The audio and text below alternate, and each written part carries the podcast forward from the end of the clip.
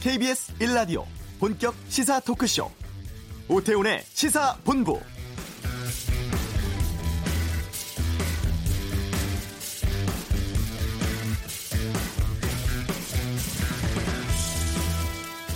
양국 정부는 긴밀한 조율과 비핵화의 노력들, 제재 이행, 남북 간 협력을 강화하기 위해서 새로운 워킹 그룹을 설치하기로 합의했습니다. 로버트 팔라디노 미 국무부 부대변인의 발언입니다. 유엔 제재 상황이라서 현재 남북 교류 협력 사업은 상당히 조심스럽게 추진되고 있습니다. 지금 예정된 남북 철도 연결 사업 착공식이라든가 논의되고 있는 남북 간 산림 협력 관련 사업들은 유엔 제재를 위반하지 않고 진행하는 사업이죠.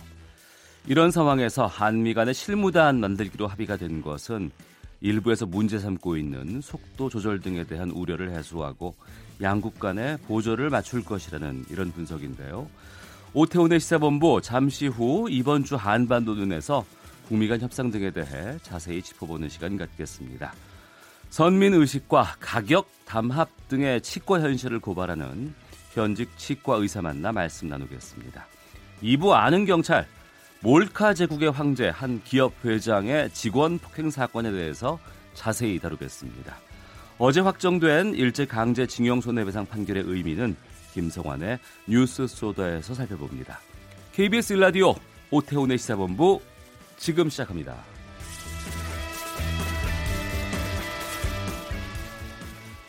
네, 이 시각 가장 핫하고 중요한 뉴스를 정리해드리는 방금 뉴스 시간입니다. KBS 보도국 김기화 기자, 어서 오십시오. 안녕하세요. 남북 협력 사업 등에 대한 한미 간 조율을 위해서 네. 새로운 워킹 그룹 설치하기로 했는데 어떤 의미를 담고 있는지 좀 소개해 주세요. 네, 지금 유엔 제재, 또 미국 독자 제재, 또 우리나라 제재가 이렇게 북한을 향해서 있지 않습니까? 네. 그런데 우리 입장에서 또 남북 교류 협력 사업도 해야 된단 말이에요. 그럼요. 네. 그래서 이거를 하는 데 있어서 제재에서 해당 안 되는 부분과 어디까지는 제재에 해당되는지 이런 거를 계속 맞춰야 되는데 그런 거를 하기 위해서 굉장히 조심스럽게 추진할 수밖에 없는 상황이란 말이죠. 네. 그래서 지금 이제 남북 철도 연결 사업 착공식 지금 예정이 돼 있고 또 산림 그 방안도 논의되고 있지 않습니까? 유엔 제재를 위반하지 않고 진행하는 건데 이 상황에서 유엔 제재를 준수하는 남북 간 협력에 대한 이 긴밀한 조율을 하기 위해서 한미 간의 워킹 그룹 그러니까 실무단을 만들기로 양국이 협의, 합의 했다고 미 국무부가 밝혔습니다. 그러니까 쉽게 말해서 양국이 서로 오해하지 않게 그러니까 음. 협의를 미리미리 하고 한다는 그런 얘기죠. 아, 미 국무부의 팔라디노 부대변인이 오늘 북무 브리핑을 했는데 여기서 방한했던 이 비건 특별대표가 한국 관료들 만나서 이런 합의를 했다 이렇게 밝혔습니다. 어, 실무단은 남북 협력 사업뿐 아니라 앞으로 이 비핵화, 대북 제재 이행도 한미 간의 긴밀한 조율을 위해서 보다 강화할 것이다 이렇게 말을 했습니다. 그러니까 제재와 이 협력하는 사업 네. 이 사이에서 속도 차이가 있다 이런 비판이 있었잖아요. 그렇습니다. 이 그것 때문에 어, 우리가 너무 뭐 한국이 너무 앞서가는 거 아니냐, 뭐 미국이 너무 안 도와주는 거 아니냐, 뭐 여러 가지 얘기가 있었는데요. 일부에서 제기되는 이런 속도 조절에 대한 우려를 좀 불식시키고 아, 사소한 부분이라도 이 공유를 해서 양국 간의 어, 오해를 줄이자, 보조를 맞추자 이런 의도를 일으킵니다. 비건 특별대표와 그 팀이 미국 측의 실무단을 이끌 것이다라고 설명했는데요. 어, 국무부는 폼페이오 국무장관 또 김영철 어, 부위원장 사이에 있을 것으로 예상되는 이 고위급 회담에 대해서도 이 시점에 새롭게 발표할 내용은 아직까지는 없다 이런 입장을 밝혔습니다. 전시 작전권 전환 방안이 오늘 논의됩니까? 그렇습니다. 이 정경두 국방장관과 제임스 매티스 미 국무장관이 국방장관이 오늘 시간으로 오늘 밤 9시 45분에 미국 워싱턴 DC에 있는 국방부에서 제50차 한미 안보 협의회의 SCM이라고 하죠. 이걸 열고 국방 현안을 논의하는데요. 여기서 우선 이 전시작전권 전환 이후에 한국군의 주도적인 연합 지휘 구조 편성 방안에 합의할 것으로 보입니다. 아, 지금같이 한미연합사 같은 이 연합군 사령부를 편성하는데 한국군 대장이 사령관 그리고 미군 대장이 부사령관을 맡는 방안이 거론되고 있습니다. 그러니까 지금은 미군이 그 사령관인 거 아니에요? 그렇습니다. 지금은 이제 한국군이 이제 부사령관을 맡고 있는데요. 요걸 이제 바꿔서 한국군이 좀 주도하자 이런 입장인 겁니다. 이번 회의에서 이 전자권 전환 시기가 결정될지, 그러니까 언제를 결정될지도 관심사인데요. 또 아울러 올해 12월로 예정돼 있던 연합 공중 훈련 비질런트 에이스 훈련의 유예도 최종 합의할 예정입니다. 다만 이 연합 방위 태세는 계속 유지를 해야 되기 때문에 북한을 크게 자극하지 않는 수준에서 대체 훈련을 뭘 할까 이런 논의도 할 것으로 보입니다. 또 이 군 한반도의 이 군사적 긴장 완화를 위해서 남북이 체결한 9.19 어, 군사 합의를 어떻게 하면 좀 양국의 어, 이해하에서 효과적으로 이행할 수 있을까 이런 논의도 할 것 같고요. 그래서 우리 시간으로 내일 새벽 1시 공동 기자회견을 통해서 어, 논의 결과를 발표한다고 합니다. 네. 그리고 이제 어제 대법원에서 강제징용 피해자에 대한 판결 나왔는데 일본 네. 쪽 반응 좀 전해 주시죠. 네. 일본 일본이 이제 이쪽으로 신일본 제철 1억 원씩 배상해라 이렇게 얘기를 했는데요. 사실 뭐 한 번밖에 안 남았잖아요. 그런 상황이긴 한데 그런 판결이 나왔습니다. 일본은 굉장히 반발하고 있습니다. 일본 정부는요. 어, 이번 강제징용 배상 판결에 대해서 한국 정부가 적절한 대응을 해달라 이렇게 우선 요구할 방침이라고 NHK가 오늘 보도를 했습니다. 일본 정부는 지금 한국 정부가 마련할 대책의 내용을 고려하면서 향후에 일본 기업들에게 이그 불이익이 생기지 않도록 우선은 외교 협상에서 해결을 하자 이런 게 목표입니다. 근데 여기서 해결이 안 되면 제3국을 포함한 중재위원회 개최 그리고 국제사법재판소 ICJ에 제소하는 방안도 검토할 것이다라고 전했는데요. 이게 원래 양국이 이런 분쟁이 생겼을 때 가능하면 외교적으로 해결을 하고 이게 안 되면은 이 제3국이 낀 이거 중재를 합니다. 그래서 그 다음에 이 그래도 안 되면은 ICJ에 넘어가는 건데요. 이와 관련해서 이 고노 일본 외무상이 오늘 오전에 강경화 외교부 장관과 이 통화에서 한일 간의 법적 기반이 근본적으로 손상됐다. 이 점을 일본은 무겁게 보고 있다라면서 어, 한국 정부의 대응을 요청했습니다. 네, 자5.18 광주 민주화 운동 당시에 계엄군에 의한 성폭행이 있었다 이런 사실이 정부 공식 조사로 확인됐어요. 그렇습니다. 그동안은 뭐 증언이 있긴 했는데 공식적으로 확인된 건 아니었는데요. 정부가 이 광주 민주화 운동 당시 성범죄를 처음으로 공식 확인했습니다. 여성가족부와 이 국가인권위원회, 국방부가 함께 꾸린 5.18 계엄군 등에 대한 등에 의한 성폭력 공동조사단이 지난 6월부터 이달까지 조사를 벌였는데요. 어, 계엄군 등에 의한 성폭력 피해 17건, 성추행, 성고문 등 여성인권 침해 행위 다수를 발견했다라 밝혔습니다. 이 중에 대다수는요, 이 시민군이 만들어지기 전, 결성되기 전인 민주화운동 초기에 광주 시내에서 발생한 것으로 알려졌습니다.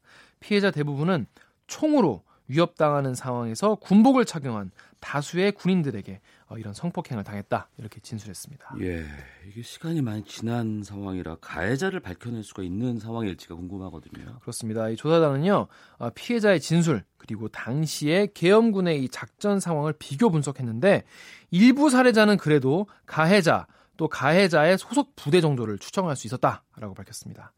또 시기에 따른 어, 피해 장소가 계엄군의 병력 배치 또 부대 이동 경로와 유사해서 피해자들의 진술이 신빙성이 높다라고 평가했습니다. 네. 어제 하루 인터넷에 난리가 난 내용이 난리가 있습니다. 났습니다. 한국 미래기술 양진호 회장. 네.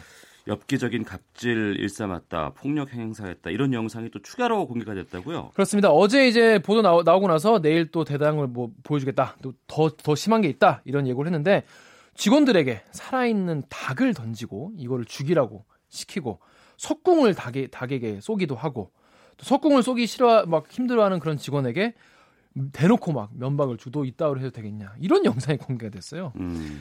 이게 뭘 어디서 한 거냐면 회사 워크숍에 회장이 같이 가서 이걸 시킨 거거든요. 이런 일이 굉장히 여러 번 있었고 그 중에 이제 영상으로 찍힌 건 극히 일부다라고 보도를 한 건데요.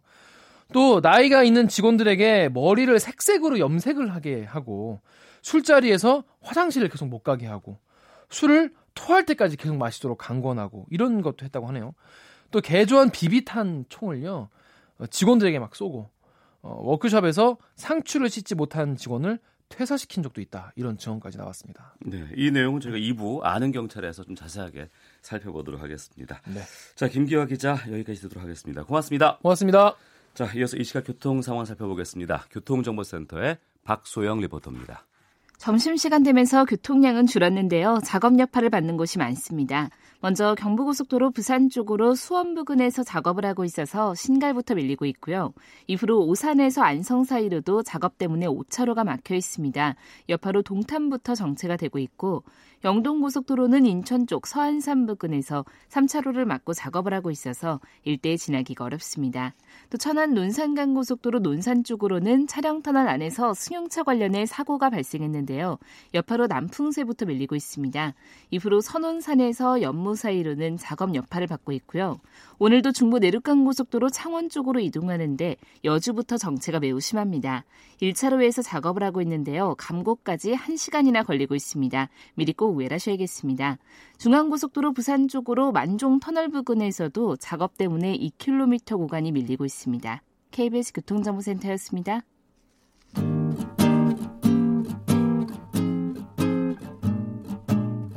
KBS 1라디오 오태훈의 시사본부 여러분의 참여로 더욱 풍성해집니다. 방송에 참여하고 싶으신 분은 문자 9730번으로 의견 보내주세요. 애플리케이션 콩과 마이케이는 무료입니다. 많은 참여 부탁드려요.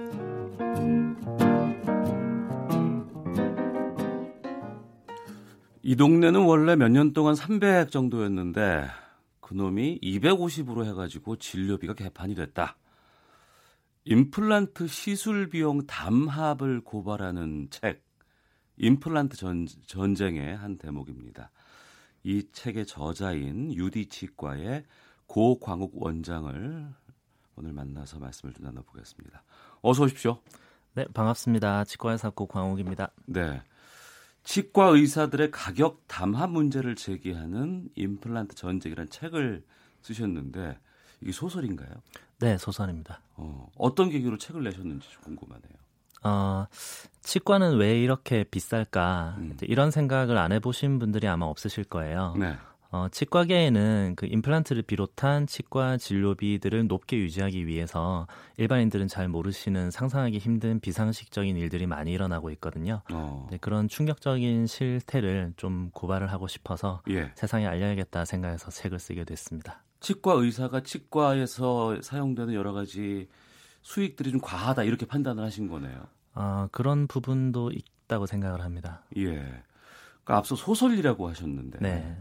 실제 사실에 근거해서 가공의 도시, 가상의 인물을 지어서 스토리를 구성하셨다고요? 네, 맞습니다. 어, 구체적으로 어떤 현실을 담고 있는지. 어, 먼저 작게는 이제 지역 사회에서 치과 의사들이 임플란트 가격을 어떻게 담합을 하고 있는지 네. 또 그리고 그 담합을 따르지 않는 소위 배신자 치과 의사들을 어떻게 처단하고 있는지 내용을 담았고요. 또 넓게 보면은 지역뿐만 아니라 전국 협회 차원에서 그 임플란트 가격을 싸게 하는 치과들을 어떻게 탄압하고 있는지 고발하는 내용도 담겨 있습니다. 네. 그 방금 말씀하신 거는 소설에 담겨 있는 내용이지만 이것이 네. 실제를 바탕으로 해서 아, 제가 직접 겪거나 예. 또는 간접적으로 경험한 일들을 바탕으로 해서 네. 조금 각색을 해서 담았습니다. 음, 그럼 구체적으로 좀 보겠습니다. 치과 시술과 관련해서 지역에서 가격 담합이 있다고요? 네.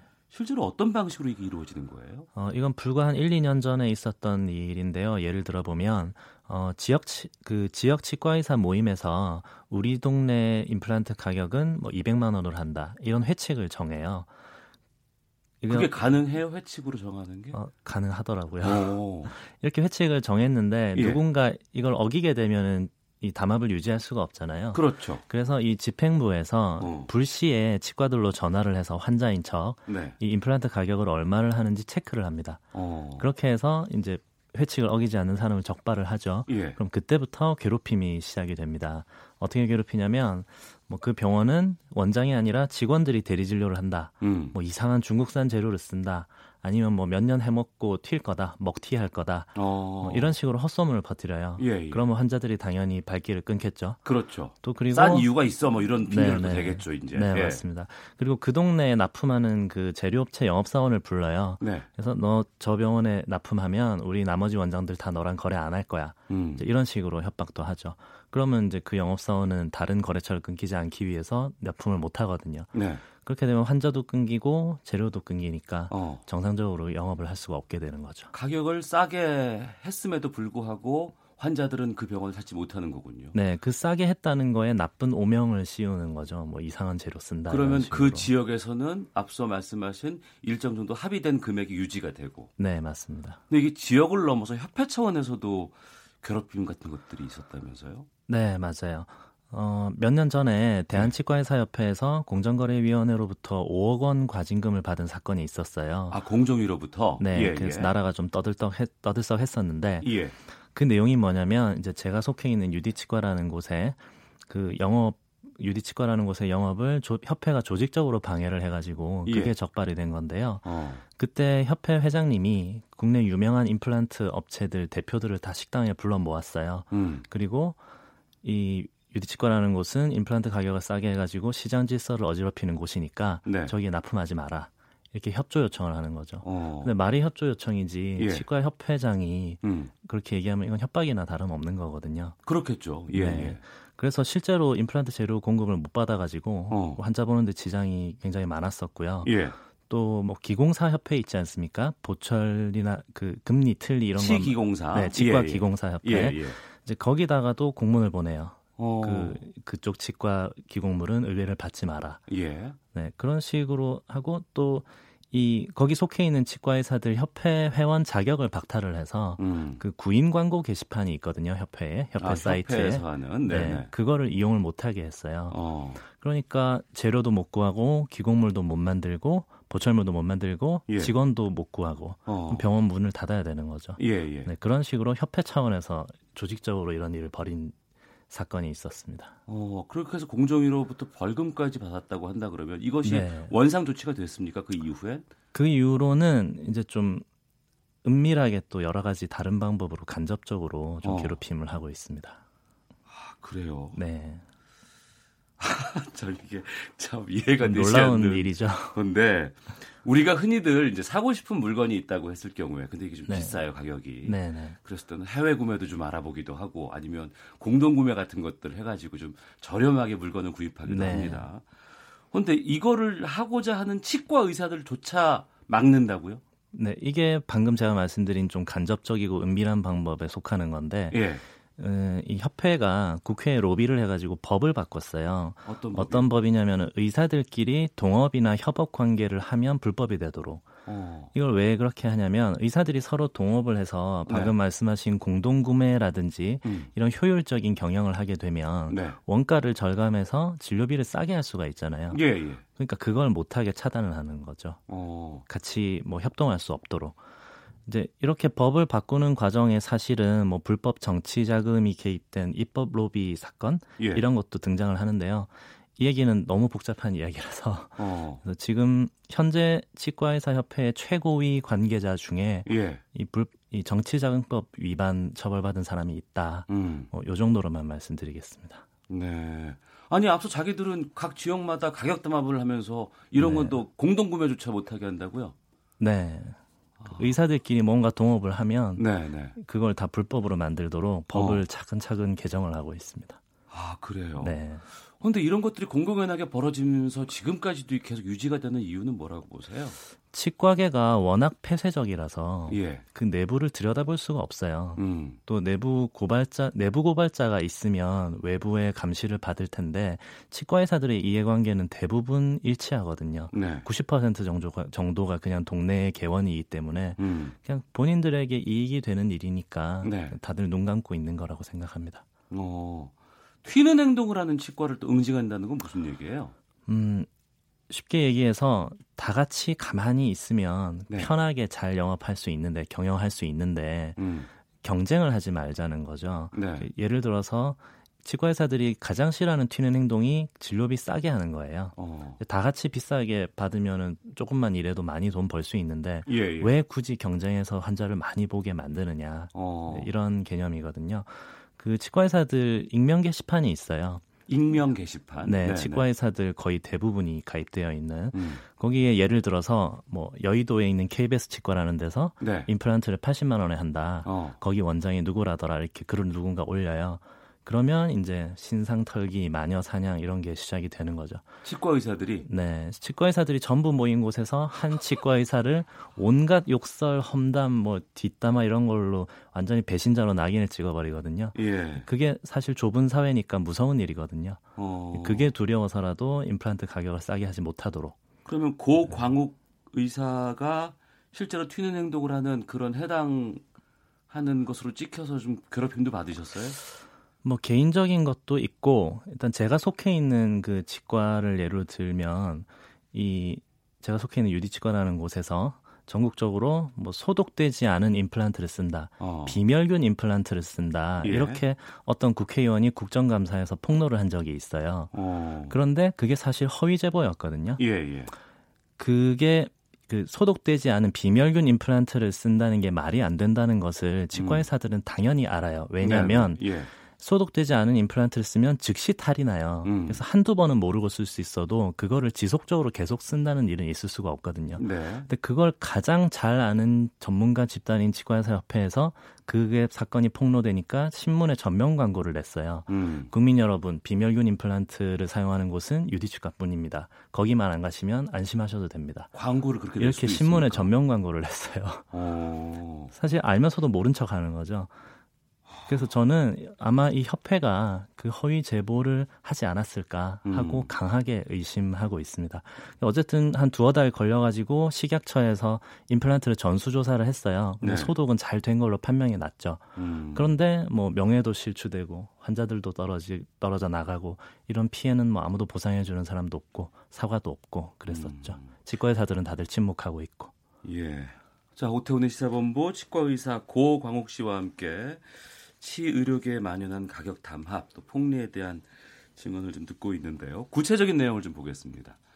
책 제목이 임플란트 전쟁인데 네. 임플란트 비용에 대한 가격대를 알리고 있는 것 같은데 임플란트가 실제 원가가 얼마고 지금 가격은 얼마나 형성되고 있습니까? 어, 임플란트 가격이 뭐 천차만별이다 이런 뉴스가 가끔 보도가 되는데 그 네. 내용을 보면은 최소 80만 원 정도에서 음. 최대 뭐 400만 원 정도까지도 분포하고 있는 것 같고요. 네. 대체로 한 150만 원 선에서 음. 왔다 갔다 평균치가 형성이 되는 것 같아요. 이것도 많이 내려갔죠. 네, 그렇죠. 예. 그런데 원가를 그 중에서 말씀드린 원가는 뭐 인건비, 임대료 이런 거 많이 포함되지만 예, 예. 이제 재료만 놓고 보면 10만 원대라고 보시면 되거든요. 음. 근데 제가 이 책에도 그렇고 원가를 말씀드리는 이유는 원가가 이렇게 싼데 그렇게 비싸다니 뭐 나쁘다 이런 걸 말씀드리려는 게 아니에요. 예. 뭐 자기가 다른 가치가 높다고 생각하면 비싸게 받을 수는 있는데 음. 다만 원 재료대 자체는 이렇게 싸기 때문에 뭐 80만 원 이렇게 싸게 하는 싸게 하더라도 얼마든지 정상적인 시술을 할 수가 있다. 네. 요거를 말씀드리려고 원가 얘기를 하는 그러니까 겁니다. 임플란트의 개당 원가가 10만 원에서 20만 원 사이. 네, 네. 어, 근데 지금 금액은 80만 원에서 400만 원까지 다양하게 존재하고 있고요. 네, 맞습니다. 국산도 꺼리잖아요. 뭐 구- 외제가 좋은 것이다. 뭐 이런 얘기들도 있던데. 아, 사실 뭐 이제 임플란트 같은 경우에는 스위스 이런 데가 종주국이거든요. 네, 네. 처음에는 아마도 품질 차이가 좀 있었겠지만 지금은 국산 임플란트 재료들이 세계적으로도 품질이 우수한 재료예요. 네. 그래서 굳이 뭐 외국 숙산을 선호한다거나 할 필요는 없다고 생각하고요. 예. 국산도 충분히 훌륭한 재료라고 말씀드리고 싶습니다. 예. 치과에서 흔히 돈 될 만한 시술에 집중하는 경향이 있다고 하던데 그 비보험 재료 권한다거나 주로 어떤 식들의 권유가 있습니까? 아, 저 그게 치과에서로서 좀 안타까운 부분인데요. 그 치과 과목이 보험 적용이 거의 안 돼요. 예, 네, 예. 그래서 받는 오, 그래서 오해받는 부분이 크다고 생각을 합니다. 음. 어, 치과 질환은 본인이 증상을 느껴서 치과에 가면 이미 때가 늦은 거거든요. 네. 그때는 보험되는 치료로 치료하기가 거의 힘든 경우가 많아요. 음. 그래서 비보험을 권하게 되니까 돈 때문에 그러나 보다 하고 오해를 하시는 것 같아요. 네. 그래서 환자분들이 평소에 한 3, 4개월 정도씩 음. 정기 검진을 꾸준히 받아서 좀 충치나 치주염 이런 걸 초기에 발견하셔서 치료하시면 보험이 되는 치료로 값싸게 치료받을 수 있다는 것을 알려드리고 싶습니다. 네. 건강보험이 좀 바뀌어서 만 65세 이상은 임플란트 의료보험 혜택을 받고 네, 아마 개인 부담금이 한 30% 정도로 네. 낮춰진 걸로 알고 있습니다. 그런데 이것 때문에 오히려 과도하게 임플란트 재료비가 청구되고 있다 이런 기사가 있던데 네, 이것도 사실입니까? 사실 그 기사를 제보한 사람이 전데요. 아 그래요? 네네. 이 간단하게 설명을 드리면 보험 적용되는 임플란트 시술을 할 때 제가 만약에 5만 원짜리 재료를 사서 썼다고 하면 음. 그 재료비를 건강보험공단에 청구해서 그대로 5만 원을 돌려받을 수가 있어요. 네. 그런데 이 재료대 상한선이라는 거를 건강보험공단에서 15만 원 정도로 책정을 해놨어요. 음. 그러면 두 가지 나쁜 경우가 생길 수가 있어요. 첫 번째 의사가 5만 원짜리 재료를 사서 해놓고 15만 원을 청구해서 10만 원을 더 챙기는 경우가 있을 수 있고 네. 또 다른 예로 그 임플란트 업체에서 원장님 이거 5만 원짜리 아니지만 15만 원 청구해서 받아낼 수 있으니까 저한테 15만 원에 사주십시오. 어차피 받을 거니까 어. 대신 제가 다른 재료를 서비스로 드리겠습니다. 예. 이게 바로 리베이트거든요. 어. 근데 제가 그 치과 아까 말씀드린 치과 의사들 익명 게시판에 보면 최근까지도 이런 일이 일어나고 있는 거를 확인을 할 수가 있어요. 음. 근데 이거는 국가 재정이 부당하게 세워 나가는 일이잖아요. 그렇죠. 네, 그래서 건강보험공단에서 좀 세심하게 살펴볼 필요가 있다고 생각합니다. 예. 어우, 더 듣고 싶은데 시간이 많이 없어서 마지막으로 국민들은 좀 적정한 비용을 내고 네, 치아 건강을 유지하고 싶어요. 네. 그리고 또 치과 의사들도 떳떳하게 진료하고 삶을 좀 영위했으면 좋겠다는 생각이 드는데 네. 좀 어떤 제도 개선, 인식 개선이 필요하다고 보십니까? 네, 저는 결국에는 건강보험 보장성이 확대되어야 된다고 생각을 합니다. 네. 그 보험 적용이 되는 대상이 늘어야 된다는 얘기죠. 음. 그러기 위해서는 결국에는 치과 의사들의 양보가 좀 필요합니다. 네. 예를 들면 지금 시중에서 100만 원 정도 되는 치료가 있는데 건강보험 적용이 되면 한 60만 원, 70만 원 이 정도 선이 될 거란 말이죠. 음. 근데 거기에 늘 저항을 하고 반대를 하거든요. 예, 예. 근데 그런 걸 좀 받아들일 수용할 마음가짐이 돼야 되지 않나. 음. 제가 다른 과는 잘 모르겠지만 치과 치과 같은 경우에는 그동안 비보험으로 과분한 수익을 얻어온 게 사실이거든요. 예. 그래서 좀 어느 정도는 내려놓고 양보할 때가 되지 않았나 생각을 합니다. 음. 지금 많은 분들께서 의견 주고 계시는데 치과 치료비가 왜 그렇게 비싼지들 의문이었습니다. 네. 많이 배우고 똑똑한 분들이 머리를 그런 쪽으로 더 많이 쓰는지 씁쓸합니다라는 의견도 주셨고 박은주님께서는 이런 불법적인 관행이 있다니 바뀌어야 합니다. 다 밝혀져서 개선돼야 합니다라는 의견들 보내주고 계십니다. 자, 임플란트 전쟁의 저자 치과 전문의 고강옥 선생님과 함께 말씀 나눴습니다. 오늘 말씀 고맙습니다. 네, 감사합니다. 헤드라인 뉴스입니다.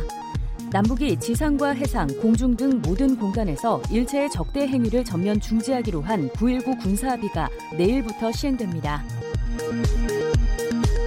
정경도 국방부 장관과 제임스 매티스 미 국방부 장관은 현지 시간으로 오늘 밤 미국 워싱턴 DC에서 제50차 한미 안보 협의 회의 SCM을 열어 전시 작전 통제권 환수 방안과 한미 연합 훈련의 유예 방안 등을 결정합니다. 최근 미국 재무부가 한국의 은행에 경제 제재를 추진했다는 풍문에 대해 금융당국이 유포 과정 조사에 나섰습니다. 금융위원회는 오늘 미국 정부가 북한 송금과 연관된 국내 은행에 경제적 제재를 추진하며 이 같은 내용을 한국의 은행들에 전달했다는 풍문은 사실이 아님을 확인했다고 밝혔습니다. 통계청이 오늘 발표한 9월 산업활동 동향을 보면 지난달 전산업 생산지수는 8월보다 1.3% 감소했습니다. 광공업 생산은 자동차와 전자부품을 중심으로 2.5% 감소했습니다. 서비스업 생산은 8월과 비슷한 수준이었습니다. 지금까지 라디오 정보센터 조진주였습니다.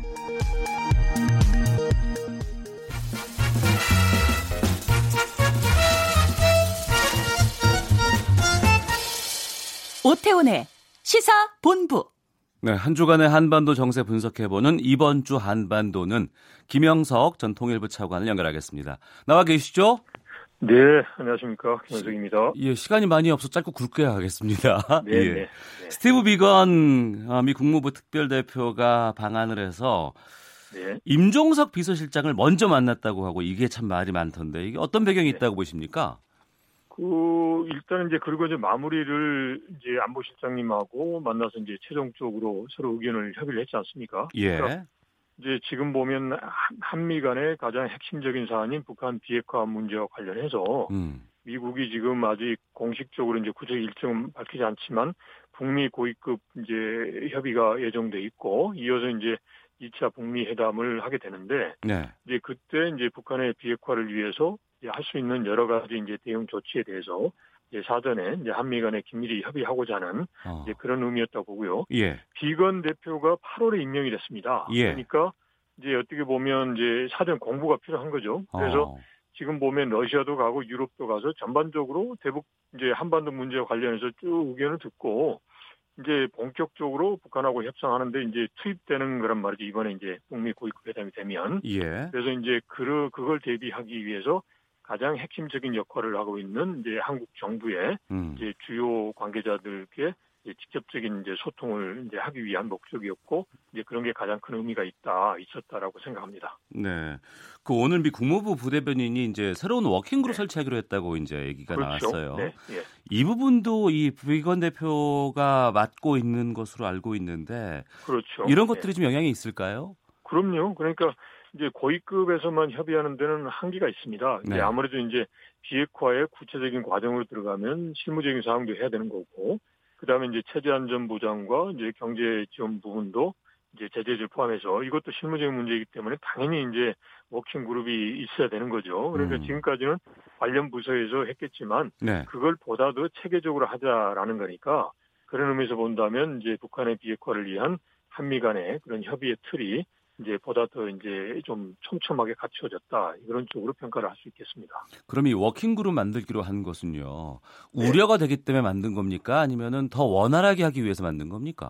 어, 당연히 이제 그 문제를 풀고자 하는 게 한미 간의 서로의 공통된 목표니까 예. 그 원활하게 하자 그런 차원에서 만들었다라고 생각을 하고 있고요. 음. 이제 그런 과정에서 보면 이제 일부 뭐 한국과 미국 간의 소위 그 속도에 있어서 문제가 있고 이견이 있다라는 여러 가지 이제 그 언론이라든지 외부에서의 평가가 있는 거 아니겠습니까? 예, 예.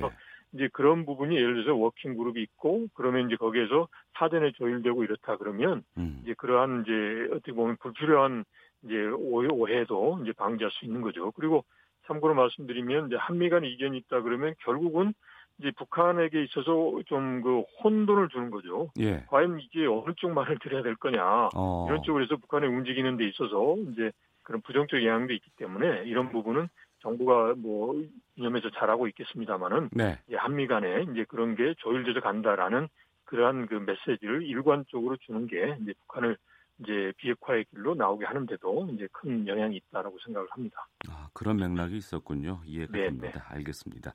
이런 가운데 북한의 러시아 외교를 담당하는 차관급 인사인 신홍철 네. 외무성부상이 러시아를 방문했다고 하는데 예. 이건 어떤 의미인가요? 일단은 이제 이제 김정은 위원장 북한의 입장에서 봤을 때는 이제 본인들이 생각하는 수준의 그런 이제 경제 제재 해제라든지 이런 부분이 나오지 않고 있단 말이죠. 음. 그러면 이제 결국은 차선책으로 선택할 수 있는 게 이게 궁극적인 건 아니지만 이제 러시아를 이제 활용하는 게 도움이 필요합니다. 왜냐하면 이제 러시아의 경우도 소위 그 신동방 정책이라고 해서 이제 블라디보스톡의 개발을 이제 추진하고 있고 그런 과정에서 이제 북한의 협력이 필요하고 북한이 경제적인 그런 지원을 받을 수 있는 그런 여지가 있단 말이죠. 예. 그래서 그런 차원에서 이제 러시아와 이제 보다 더 관계를 강화하자는 게 이제 북한 김정은 위원장의 생각일 수가 있고 이제 그렇게 하기 위해서 지금 외무성 부장을 이제 러시아에 보냈다라고 이제 평가할 수 있겠습니다. 네, 김정은 위원장이 러시아 갈 수도 있죠. 그럼요. 예. 다만 이제 중요한 거는 이제 단순히 가는 게 중요한 게 아니라 예. 이제 뭔가 성과가 있어야 되잖아요. 그렇죠. 지난번에 이제 동방 포럼 9월에 한번 초청을 해서 거기서 뭔가 변화 주려고 하지 못했기 때문에 음. 이번에는 뭔가 러시아와의 구체적인 협력이 가능한 그런 시점에서 하지 않을까 싶습니다. 네. 그 김정은 국무위원장이 북러 관계 발전에 상당히 깊은 관심 보이고 있다고 하는데 네. 양국 간의 좀 우호 관계를 이렇게 계속해서 부각하는 거는 어떤 의도가 담겨 있다고 보세요? 네, 조금 전에 말씀드렸던 이제 북한 김정은 위원장의 가장 핵심이 경제 건설 집중이니까 예, 예. 이제 러시아 쪽으로 해서 해외 노동자 부분을 포함해서 여러 가지 자원 협력도 많이 필요하거든요. 그 예. 다디나산 이제 물류 사업도 포함해서 음. 그러니까 경제적인 관점과 함께 이제 러시아와의 그런 그 관계를 통해서 비핵화 문제라든지 그다음에 이제 외교적인 문제 이런 부분도 이 협력이 필요하기 때문에 네. 이제 든든한 그런 그 우군 이제 후원의 역할을 이제 보다 더 강화한다 이제 그런 차원에서 이제 접근하고 있다라고 평가할 수 있겠습니다. 네. 최근 뉴스에 김정은 국무위원장 뉴스가 별로 안 나왔는데 이번에 네. 한, 한 거의 20일 만에 공개 활동에 나섰다는 네. 뉴스가 나왔습니다. 그렇죠. 예. 삼지연군 건설 현장 시찰하면서 현지 지도 나섰다고 하는데 네, 네.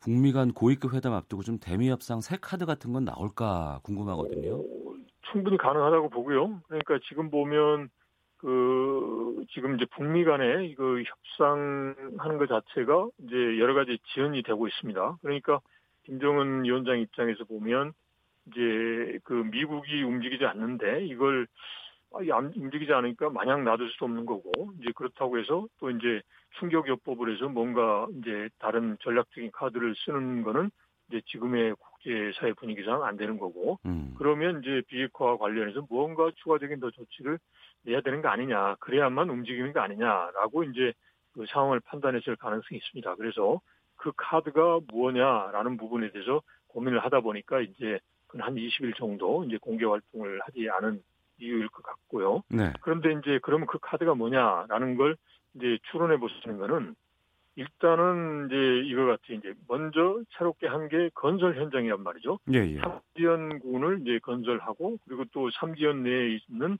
무슨 뭐 감자가루 공장을 이제 이제 방문하고 이거는 음. 이제 본인들이 경제에 대해서 보다 더 집중하겠다라는 대외적인 메시지인 거죠. 그러니까 네. 이제 소위 이제 말하는 북한의 비핵화에 대한 의지가 없다라는 게 아니라 음. 비록 비핵화의 그 구체적 조치가 미국을 충분히 만족시켜주진 못하지만 본인들은 이제 경제 건설을 위해서 하는 거니까 네. 이 부분에 대해서 미국이 조금 더 이제 이제 그 보다 더 진전된 안을 내줬으면 좋겠다라고 하는 그런 이제 메시지를 담은 이제 행보다라고 생각을 하고 있고요. 아마도 이제 이런 부분에 대해서 이제 아직 구체적인 날짜는 정해지지 않았습니다만은 이제 북미 간에 폼페오하고 그다음에 이제 김영철 간 이제 협의를 하면서 이 부분에 대해서 이해가 되고 그 내용에 있어서 이번에 이제 비건 이제 대표가 나와서 우리 측하고 협의했던 그 내용이 아마도 북미 간 협상했을 때 가장 중요한 그런 하나의 소재가 되지 않겠나라고 생각을 합니다. 그러고 보니까 항상 중요한 일이 있을 때 삼지연을 갔었잖아요. 그 전에도. 그렇죠. 예. 어. 그 삼지연 자체가 이제 북한 지도층의 입장에서 보면 상징적인 장소입니다. 그게 예, 예. 일종의 권력의 중심지고 또 백두산이 또 청지다 그런 개념도 있으니까 이제 음. 그런 의미에서 보면 이제 뭔가 결단을 보낸다라는 거고 제가 보기에 이번에 보면 이제 이 표현이 좀 특이하더라고요. 이제 건설장에 한 그램의 시멘트나 한 개의 못도 소중히 여기고 최대한 전략해서 이제 건설해라라는 이제 김정은 위원장의 이제 언급이 있더라고요. 예. 이 말은 이제 북한도 이게 쉽게 비핵화 부분이 이제 본인들이 원하는 만큼의 그런 속도로 가지 않겠 않을 것 같다라고 판단하는 것 같아요. 그래서 음. 현재가 어렵더라도 이제 경제 건설 쪽으로 이제 좀 전략을 해서 이제 북한 주민들이 보다 더 이제 그 열심히 해야 되는 되지 않느냐 그런 대내적인 메시지도 같이 담은 게 아닌가 싶습니다. 알겠습니다. 네. 자 주간 한반도 정세 분석하는 이번 주 한반도는 김영석 전 통일부 차관과 함께했습니다. 말씀 고맙습니다. 네, 네 고맙습니다. 네, 1부 순서는 여기서 마치겠습니다. 잠시 후 2부 양진호 회장의 폭행 파문 일파만파 퍼지고 있는 가운데 추가로 양 회장의 엽기 행각이 공개돼 공분사고 있는데요. 아는 경찰에서 집중적으로 살펴보겠습니다. 김정, 김성환의 뉴스 소다에서는 강제징용 판결에 대한 이야기 준비하겠습니다. 뉴스 들으시고 잠시 후 2부에서 뵙겠습니다.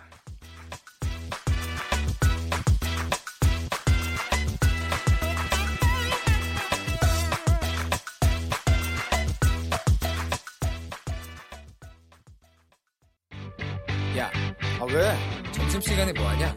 자야지. 야, 그러지 말고 이거 한번 들어봐. 아, 뭔데? 지금 당장 라디오를 켜봐.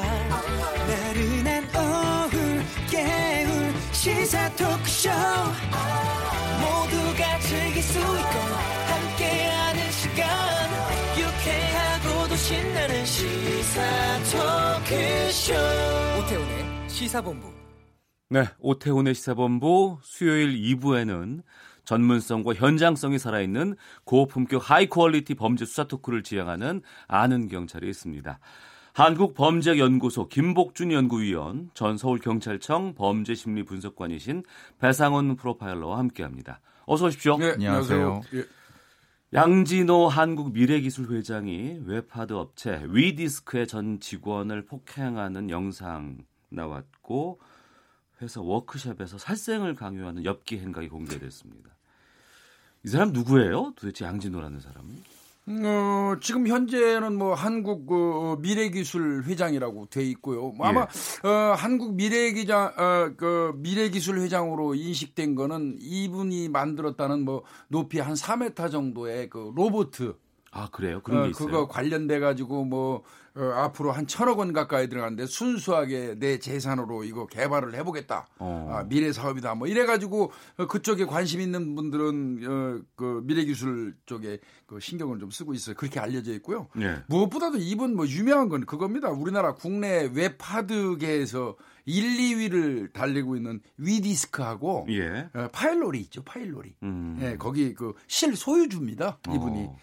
어, 뭐, 어, 47살 정도 됐다고 하고요. 예. 어, 뭐, 이분은 그 차도 뭐, 이 차가 나는 확 눈에 와닿더라고요. 람보르기니 5억짜리, 그 다음에 뭐, 어, 롤스로이스가 한 6억짜리, 어, 11억짜리 차가 어, 대문 앞에 이렇게 쫙 있다고 그러더라고요. 어. 네, 참, 대한민국이 살기는 좋은 것 같습니다. 이 한국의 앨런 머스크라고 불리기도 하고 희한하게도 인터넷상에 이분의 양력이 거의 나와 있지 않습니다. 아 그래요. 예, 예, 예. 그래서 뭐 추정하는 추정하는 추정하는 형태입니다. 아까 교수님 말씀하신 부분도 사실은 뭐 추정 추정인데 음. 글쎄요. 이게 이, 이분 자체가 이 이런 웹하드 업체의 경영자셨고 그래서 뭐 의심되는 건 약간 의심이 되지만 뭐 확실한 확신은 없으니까. 근데 이제 여러 가지 면에서 베일에 쌓여진 인물 정도로 얘기되고 있고 한국 미래 기술은 뭐 흔히 말하는 아바타 로봇이라고 하죠. 네, 아까 말씀하신 로봇. 것처럼 사람이 들어가 갖고 네. 아바타 영화 아바타에 나오는 똑같아요. 식의. 똑같은 방식을 만들어내 갖고 어. 그런 식으로 본인 스스로가 이제 굉장히 높은 자존감을 가지고 어 자기가 이 사회를 어, 좀 진보 시킨다고 하는 그런 어떤 생각을 가지고 있는 분이라고 알려져 있습니다. 네. 그러니까 이 영상이 공개되기 전까지만 해도 많은 사람들에게 회자되는 사람은 아니었는데 네, 예. 이번에 공개된 영상이 두 종류인데 먼저 어제 공개돼서 파장이 큽니다. 자신을 비방하는 댓글을 달았다는 이유로 그러니까 퇴사한 전 직원을 네, 예. 공개된 사무실로 데리고 와서 무릎을 꿇리고 정말 무차별하게 폭행하는 모습이 담겨 있습니다. 네. 영상 보셨죠? 예, 봤습니다. 아이, 음, 저는 그 그런 거 볼 때마다 이 뭐 재벌이라는 사람들 이런 사람들이 단지 자신한테 소속돼 있는 직원이라는 이유로 불러다가 저렇게 함부로 주먹질하고 이러는 거 보면 그냥 네. 속에서 열불이 나가지고 소화가 안 돼요. 소화가. 그러니까요. 예? 피가 거꾸로 예, 솟고. 자, 진짜 피가 거꾸로 솟는 그런 느낌이 드는데요. 아, 이 사람이 아마 그 자신들의 홈페이지에 이그 프로그램 개발자라고 그래요. 그 맞은 사람이. 어. 어, 그 사람이 뭐 어, 게시판에 에, 뭐 뭐처럼 뭐 양진호 원 뭐 해가지고 어, 그 그런 네임으로 몇 가지 뭐 뭐 저 일 잘하면 연봉도 올려주고 뭐 이거 장난 비슷하게 올렸던 것 같습니다. 네. 그런데 어, 양진호 회장 입장에서 볼 때는 자신의 이름조차 올라가 가지고 누가 하는 것 자체가 음. 이건 어떤 뭐 본인은 굴욕감 정도로 느끼는 것 같습니다. 하찮은 너희들이 내 이름을 뭐 어. 이런 형태 같아요. 예, 예. 그래가지고 아마 그 분당 경찰서 관내 그 예, 예. 위디스크가 있죠. 예, 예. 그 회사로 그 직원을 불러 들여가지고 그 뭐 영상 보신 분들 다 아시겠지만 뺨을 두 대 정도 때리고 욕설하고 또 무릎을 꿇리는 영상이 나왔지 않습니까? 예, 그러면서 예. 사과를 강요하고 이러는 게 나왔는데 아마 대한민국 국민들 어제 그 영상 보시고 이 분노하지 않은 분은 없을 겁니다. 네. 네. 배상훈 교수께 제가 좀 그 이 부분을 이제 질문을 드리고 싶은데요. 이 영상이 누군가가 몰래 찍은 게 아니고 이 양진호라는 인물이 찍어라. 기념품으로 갖고 있겠다라고 해서 찍었던 영상이라는 게 하나가 있고요. 그렇죠. 또 하나는 그 넓은 공간에서 근무하고 있는 많은 네, 사람들이 그런 폭행이 있는음에도 불구하고 말리거나 놀라거나 하는 게 아니고 전혀 움직임이 없이 가만히 있어요. 예. 이거 어떻게 보세요? 기본적으로 이것이 처음이 아니라는 겁니다. 그렇죠. 이, 이전에도 이런 일이 있었다는 걸 반증하는 거고 어. 이것은 매우 의도적인 것은 이 맞는 사람이 목적이 아니라 전 직원한테 보여주려고 하는 겁니다. 전 직원한테 내가 어떤 사람이고 너희들도 나한테 이 조금이라도 하면 이런 식으로 될수 있는 나는 절대적인 존재라고 하는 그걸 인식시키기 위해서 고의적으로 한 행동이라고 분명히 보여집니다. 이것은 음. 그리고 이제 그 그분의 행동을 잘 보시면 보통 이런 분들이 정면을 보지 못합니다. 예? 정면. 그러니까 그 자기가 때린 사람의 어. 약간 비스듬히 있죠. 아, 예, 예, 예. 예. 그 아주 아주 공통적이고 대표적인 행동 특성입니다. 아, 특성이에요, 예, 그게. 예. 어. 약간의 그 사선으로 있어 갖고 그리고 갑자기 폭행을 시작하죠. 예, 예. 그런 식으로 이제 보통 하는 것은 나에 대한 존경심을 가지라는 얘기입니다. 음. 존경심을 가지고 이것을 무시하는 너희들은 기본적으로 나한테 맞을 당연히 맞아야 된다라고 생각하는 기본적인 특징입니다. 저는 그 영상을 촬영하는 직원이 따로 있다고 그래요. 예, 예. 어, 그 본인이 폭행을 가하는 모습을 그 직원한테 찍도록 해서 본인이 소장하고 있다고. 소장하고 있답니다. 난 어. 미술품 소장 소리는 들었어도 폭력 장면 찍어가지고 소장한다는 소리는 이게 제정신인가 싶을 정도인데요. 근데 이 심리는 제가 곰곰이 생각을 해보니까 이런 거하고도 좀 맥락이 맞닿아 있어요. 특정한 범죄자가 어떤 범행을 하고 나면 피해자의 물건이라든지 뭐 이런 거를 챙겨서 네. 어, 두고두고 보면서 마치 전리품처럼 인식하는 그런 그 현상들이 있거든요. 그 스릴러 영화 같은 데서 많이 예, 예. 나오잖아요. 그거하고 이 맥락은 조금 맞닿아 보이는 것 같다는 생- 저는 생각을 했는데 뭐 프로파일러께서는 어떻게 생각하실지 모르겠지만 예, 맞습니다. personation이라는 개념을 쓰고요. 개인화, 개인화합니다. 개인. 이거 자체 개인화라고 합니다. 예. 이 자체를 이 나의 어떤 영웅적인 행동 그리고 음. 이것을 보, 하고 있는 당하는 너는 이것을 평생도록 간직하라고 하는 personation이라는 개념을 음. 쓰거든요. 그, 그 심리가 바로 작용하는 겁니다. 이 공개된 장소에서 전에 다니던 직장이잖아요, 여기가. 이 폭행을 당한 전 직원은 상당히 충격을 크게 받았을 것 같아요. 원래 그러라고 때리는 겁니다. 아예 그 뭉개버리려고 때리는 겁니다. 섬으로 떠났다고 하던데. 예, 외딴 섬으로 지금 가서 어, 생활하고 있다는 얘기는 이 사람이 그 당시에 느꼈을 굴욕감, 예. 그 다음에 이제 무력감도 작용하겠죠. 내가 뭐 대응할 수 없는 무력감, 또 그런 처지에 에, 속할 수밖에 없었던 자신에 대한 자책감, 아마 이런 게 복합적으로 작용해서 아, 저 이런 경우 심하면은 극단적인 선택까지 하거든요. 그러니까요. 어, 또 어찌됐건 이분이 외딴 섬에 가서 사람 보기 싫다는 얘기 아니겠습니까? 아, 그러면서 이게 지금 지탱하고 있다고 그러는데 아, 정말 안타깝고 아쉽죠. 이 폭행을 한 거 넘어서서 두 번째 공개된 영상에서는 워크숍에서 살아있는 닭을 향해서 화를 쏘게 하고 또 직원 머리를 뭐 순대 간 색깔로 염색을 시킨다거나 그리고 이제 회식 장소에서 화장실을 못 가게 하고 네. 계속해서 맥주를 며- 막 먹이라고 한다거나 그야말로 엽기인가 아니겠어요 이게? 뭐 우리가 보통 생각하는 반사적 인격 장애 중에 이건 인격 장애의 그 증후군에 들어갈 수가 있습니다. 예. 그분이 그런지는 이제 일단 검사를 해봐야 되겠지만은 나타나는 증상만으로는 이거는 인격 장애적 특성을 가지고 있는 겁니다. 왜냐하면 다른 사람의 감정을 완전히 무시하는 행동이거든요. 음. 그 부분 때문에 이건 인격 장애적 증후군이 반드시 존재할 수 있습니다. 이게 이 사람이 이제 마치 자신의 회사에서 왕처럼 군림을 하는 거거든요. 네. 예. 아, 군림을 하는데 군림을 하면서 이 통제 수단으로 이제 이런 그 엽기적인 그 어떤 통제 수단을 활용하고 있지 않습니까? 이거는 제가 판단할 때는 이 회사가 사실상 이 웹하드라는 게요. 불법과 합법을 넘나듭니다. 무슨 뜻이죠? 불법으로 넘어갈 수도 있고 합법일 수도 있는 그 왔다 갔다 하는 위험한 그- 그 직종 업 종이에요, 이게. 그 웹하드라고 하는 건 게. 어떤 공간이 있고 이 공간에다 누군가가 파일을 올리면, 올리면 그것을 다운받고 네. 거기에서 수수료를 챙기는 그러니까 거잖아요. 다운받아서 장을 만들어 주는데 의무가 있어요, 이 사람들한테는. 예. 좋지 않은 영상이 올라오면 걸러주는 필터링 작업을 해야 되는 의무가 있는 거예요. 업체 쪽에서. 업체 쪽에서. 예, 예. 그 부분이 이제 이- 이들이 잘 안 하면 이건 불법이에요. 어. 경찰이 지금 혐의를 잡고 하는 것도 그겁니다. 아, 이 업체를 예. 지금 혐의를 잡고 네, 있어요. 혐의를 잡고 지금 그 어, 경기 남부경찰청에서 어, 그 불법 동영상을 필터링하지 않고 방치한 거. 어. 어, 필터링 안 하고 방치했다는 얘기는 바꿔서 얘기하면 실질적인 유포예요. 음. 어, 마찬가지거든요. 그래서 이제 불법과 합법을 넘나들다 보니까 굉장히 평상시에도 불안한 사람일 거예요. 예. 이 사람은. 그리고 그런 회사를 운영하는 데 있어서 통제는 필수일 겁니다. 음. 그래서 이제 아마 그 통제의 수단이 엽기적인 방법으로 발현되는 게 아닌가 싶어요. 그 영상 자체가 우리가 많이, 많이 알고 있는 디지털 성범죄, 흔히 말하는 몰카 영상들. 몰카 영상. 아, 예. 예, 예. 그러니까 그 수많은 여성의 피눈물로 이분이 부를 쌓아올렸다라는 의심을 받고 있습니다. 어. 그리고 아시다시피 요 며칠 동안 웹하드 카르텔이라는 음. 기사가 막 나오고 있습니다. 웹하드 업체들이 서로가 아까 말씀드린 필터링을 안 하는 건지 못하게 하는 건지 뭔지를 모르게 됐다는 겁니다. 왜냐하면 예전에도 그런 일은 있었다면 분명히 저 P2P 업체나 저 웹하드 업체에는 분명히 불법 영상이 있는데 네. 왜 저 회사에서는 그걸 안 하지? 음. 라는 의심을 많이 가졌다는 거예요. 사람 경찰도 그렇고.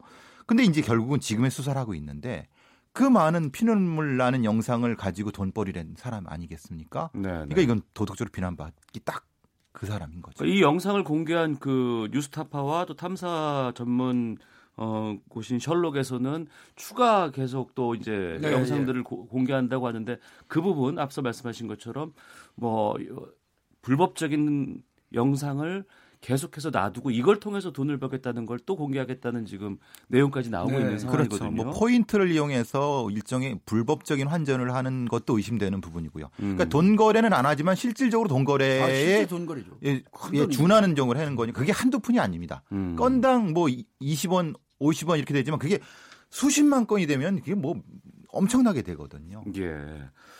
자, 오태훈의 시사본부 김복준 한국범죄학연구소 연구위원 배상훈 프로파일러와 함께 아는 경찰 오늘 양진호 한국 미래기술회장의 엽기적인 폭행 파문에 대해서 말씀을 좀 나누고 있습니다. 헌데 이 왜 이렇게까지 폭력을 당하면서도 이걸 지금까지 고발한다거나 음. 경찰에다가 어, 어 네. 문제 제기를 한다거나 이걸 안 했을까라는 또 의구심을 갖고 있는 분들도 계실 것 같은데 피해자가 왜 아무런 조치도 못했을까? 음. 아니 근데 우리는 그동안 그런 거를 많이 봐왔지 않습니까? 음. 뭐 대한항공 관련돼서도 어 원칙적으로 주주도 아니고 지배자도 아닌 사람과 아내까지 나서서 운전기사를 폭행하고 폭언하고 갑질하는 것도 그들이 참고 살아왔고 그런 걸 우리가 수도 없이 많이 봐왔잖아요. 그러면 우리가 그들한테 아왜 저걸 참고 살아? 저게 어, 어, 저걸 어떻게 견뎠어? 이렇게 얘기할 수 있겠지만요. 예, 예. 그렇지 않습니다. 그, 그거 그렇지 않아요. 거기에 소속돼 있으면서 그 사람의 어떤 위세를 보고요. 그 사람의 부를 보고 현실적으로 그 사람의 어떤 힘센 거를 인식하게 되면요. 감히 어떤 저항할 만한 어떤 그 의지가 생기지 않는 거예요. 차라리 그 자리를 떠나고 말지. 소속돼 있는 동안에는 어. 예, 그래서 그 부분은 소속돼 있는 동안에 그들이 내부 고발자가 돼가지고 적극적으로 외부에 알릴 걸 기대하는 거는 사실 어렵습니다. 음. 기본적으로 부동화 현상이라고 합니다. 부동화 현상이요. 우리가 이제 너무나도 큰 어떤 악이라든가 큰 힘을 보면은 꼼짝 못 하는 겁니다. 어. 입도 못 대는 주눅 든다고 그러죠. 주눅 든다고 아예. 합니다. 그렇기 때문에 이 사람은 더더욱 큰 아주 말도 안 되는 행동을 하는 겁니다. 어. 말도 안 되게 술도 먹이고 뭐, 뭐 들리는 얘기로는 그 500cc로 먹이고 또 먹이고 토할 때까지 먹이고 계속 이런 어떤 말도 안 되는 행동을 하면서 나는 이런 것도 할 수 있는 사람이기 때문에 너희들은 찍소리하지 마. 음. 이렇게 그렇죠. 부동화시키는 분. 그러니까 아주 완전히 무력화시키는 방법의 중에 하나입니다. 이게 일종의 쇠뇌입니다. 쇠뇌. 네. 궁금한 것은 그럼 양진호 이 개인의 일탈이라든가 이 집단, 이 기업만 이런 문화가 있는 것이냐 아니면 다른 곳에서도 이렇게 힘이 있는 사람들은 이런 것들을 계속해서 그동안 반복되게 해왔던 곳도 있지 않았을까라는 생각도 들거든요. 아니 비근한 예는 뭐 대한항공 사태 바로 음. 우리가 뭐 그 나올 수 있고 그 이전에도 올라가면 뭐 SK 쪽 최모 회장은 뭐 한 대당 뭐그. 시켜놓고 예, 예. 뭐 맥값 아, 뭐 맥값 사람 때리고 있었죠. 해서 영화화되기도 한, 했고 한 화? 예, 예. 어, 하나 적도 예, 있고 예. 뭐 이거는 뭐 우리 국민들이 알고 있는 그 어떤 재벌들의 이 전행 폭행은 수다 수도 없이 많았고요. 어. 이게 이제 뭐, 어, 저는 최근에 와서 그래도 갑질에 대한 어떤 그 국민들의 공감이 이 상당히 이제 불어, 이- 저, 일으키고 있잖아요. 네. 이게 이제 일정 부분 방지는 한다고 생각되지만 그들만의 세계에서 근절이 가능한 건지는 에, 저는 회의적입니다. 갑질이라는 개념이 나타나는 것 자체가 세- 좀 세상이 변화한 거죠. 음. 이전에는 음, 갑질이라는 갑질- 말도 못했습니다. 음. 소위 말하는 아무 소리 못하고 당하기만 하고 보통 그냥 쫓겨나거나 음. 어디 가서 그냥 저 사표도 내는 것도 아니고 해고당한 상태가 제일 많았고 갑질이라는 얘기로 고발이라도 할수 있는 세상이 됐다는 것은 좋은 세상이라고 생각하지만은 아까 교수님 말씀하신 것처럼 이런 세상만 되면 안 되죠. 앞으로 더 나가야죠. 네. 이른바 균형 잡힌 기업 문화가 돼야 되는 거죠. 근데 아직 요원하다는 생각이 많이 듭니다. 여기서 끝나는 게 아니고 지금 그 양진호 회장을 취재한 기자는 네. 이양 회장이 날뛴 배경이 있다. 이거를 추가 폭로를 지금 예고하고 있는 네. 상황이에요. 그 배경에 대해서 여러 가지 의견들이 분분한데 네. 어, 이런 말이 있어요. 어찌됐건 음, 양 회장이 운영하고 있는 그 위디스크 파일로리는 에, 우리나라 적어도 우리나라에서 이 부끄러운 동영상이 모이는 저수지 역할을 하고 있어요. 음. 에, 그러다 보니까 그 저수지에 우리나라에서 힘께나 쓰시는 분들의 부끄러운 동영상이 올라왔을 개연성이 있고 그거를 양 회장이 수집해서 그분 말대로 소장하고 계실 가능성이 있다는 거예요. 어. 그래서 그것이 이양 회장의 어떤 그 날뛰게 된 배경이 아니냐 이렇게 해석하는 사람이 있다고 합니다. 제 생각이 아니고요. 어. 예. 별, 별도의 공간이 있을 것이다. 예. 그러니까 이걸 추정하는 분들은 저분이 저렇게 안하모니로 이게 말이 되느냐. 음. 그리고 분명히 이건 분명히 이제 추정입니다. 이전에 경찰에 신고도 하고 여러 가지 분명히 신고를 했다고 합니다. 직원들이 때린 거에 대해. 근데 수사가 지지미진했다. 음. 그럼 실제는 모르겠습니다. 왜 지지민지 모르겠는데 그 정도로 힘이 있는 거 아니냐. 음. 그러니까 흔히 말하는 유력자들의 불법적인 동, 영상을 가지고 있는 것이 아니냐라고 하는 거를 지금 그런 거 아니야? 라는 의심을 네. 가는데 실제는 모르겠습니다. 음. 그리고 이게 굉장히 이게 정, 제정신인 사람의 행동입니까? 그 대한항공 앞서 말씀하셨습니다만 그 이제 위에서 찍은 영상이 공개가 됐었잖아요. 네, 맞습니다. 공사장 현장에서 예, 예. 막 여- 때리고 예. 막 하는 그분이 있- 그 부분이 있었는데 결국에는 그게 뭐 별 문제가 안 됐어요 법적으로 네. 나중에 이번 같은 경우에도 이렇게 온 국민들이 분노하고 폭행을 가하는 영상이 공개가 되고 했음에도 불구하고 예. 어떤 처벌 받는 거예요? 아니 근데 이 사람은요 이게 이게 참 이게 단순 폭행이라는 게 뭐 260조 1항이죠. 예, 예. 그 단순 폭행이라는 게 반의사 불벌죄예요. 그러니까요. 그러니까 즉 합의하면 말하면 어, 피해자가 처벌을 원치 아니하면 그 공권력이 개입할 수 없단 말이죠. 어. 그래서 공소권 없으면 처리가 되는데 예. 이 경우도 사실은 마찬가지입니다. 이 경우도 그 당시에 이분이 어, 그 폭행을 당하고 난 다음에 혹시 병원이라도 가서 음. 치료를 해놓은 근거가 있고 지금이라도 처벌의 의사가 있으면 그 병원에 가서 상해 진단서를 그 발급받아 갖고 경찰에다 제출을 하면 그러면 아마 상해죄가 성립돼서 반의사 불벌죄가 안 될 거예요. 예. 어, 합의 뭐 여부하고 관계없이 처벌할 거예요. 근데 이분이 치료도 안 했고 그 당시에 폭행 당한 거에 대해서 처벌 의사도 없으면 음. 결국은 경찰이 개입할 수 없어요. 어. 어, 그러니까 어, 지금 뭐 이분이 적극적으로 진술을 하는 거로 봐서 적어도 처벌 의사는 있어 보이거든요. 네. 사과를 받, 받고 싶어 하시고 어. 근데 또 사과 받고 처벌 원치 않습니다 해버리면 일 안 돼요. 어, 죄 안 되거든요. 그러니까 이분이 이제 처벌 의사가 명백히 있다면 이거는 뭐 그 동영상이 남아 있으니까 적어도 폭행죄로는 충분히 처벌할 수 있고 그다음에 의무에 없는 실 뭐, 일을 시켰다 뭐 강요죄 같은 것도 좀 봐야 될 것 같고요. 예. 그다음에 여러 명이 있는 데서 그런 개망신을 준 거 아니에요. 모욕죄도 생각해 볼 필요가 있습니다. 어. 저는 우려하는 거는 우리가 대한항공의 그 전무님이라든가 그 사모님의 사건이 초기에는 엄청나게 어떤 죄를 특수상해 죄다 그렇죠. 할 거라고 생각했잖아요. 예, 예. 결과는 어떻습니까? 그러니까요. 아무도 처벌을 받지 않았습니다. 네. 다 다. 합의됐어요. 피해자와 합의 보고. 네. 그, 그 제보를 둘러싼 엄청나게 많으신 변호사님들이 그 피해자들을 몇 달 동안 합의를 쫓아다니실 겁니다. 지금부터 그러실 거는데 음. 글쎄요. 이거는 글쎄 이건 어, 어떤 벌을 받아야 될까요? 청취자께서 의견을 보내주고 계십니다. 아이디 야로님께서는 회사에서 폭행하는 것을 촬영하고 보관하는 집단이 정상입니까? 21세기 독재자인가요? 인과응보에 따라서 처리해야 할 듯합니다. 한규봉님께서는 직원들 이해할 수 있을 것 같습니다. 워크샵에서 석궁이나 일본도로 아무렇지 않게 닭을 죽이는 사람인데 아 나도 저렇게 될 수 있겠구나 생각할 수 있겠죠. 김정학님께서는 완전히 악육강식이 지배하는 동물의 세계네요. 사람이기를 포기한 것 같네요. 라는 의견도 주셨습니다. 조금 독특한 게 하나가 본인의 자- 가족을 먼저 생각하시네요, 이분이. 어, 그래요? 네, 본인은 가족이 생각해요. 어, 그죠? 그러면 그건 무슨 뜻이죠?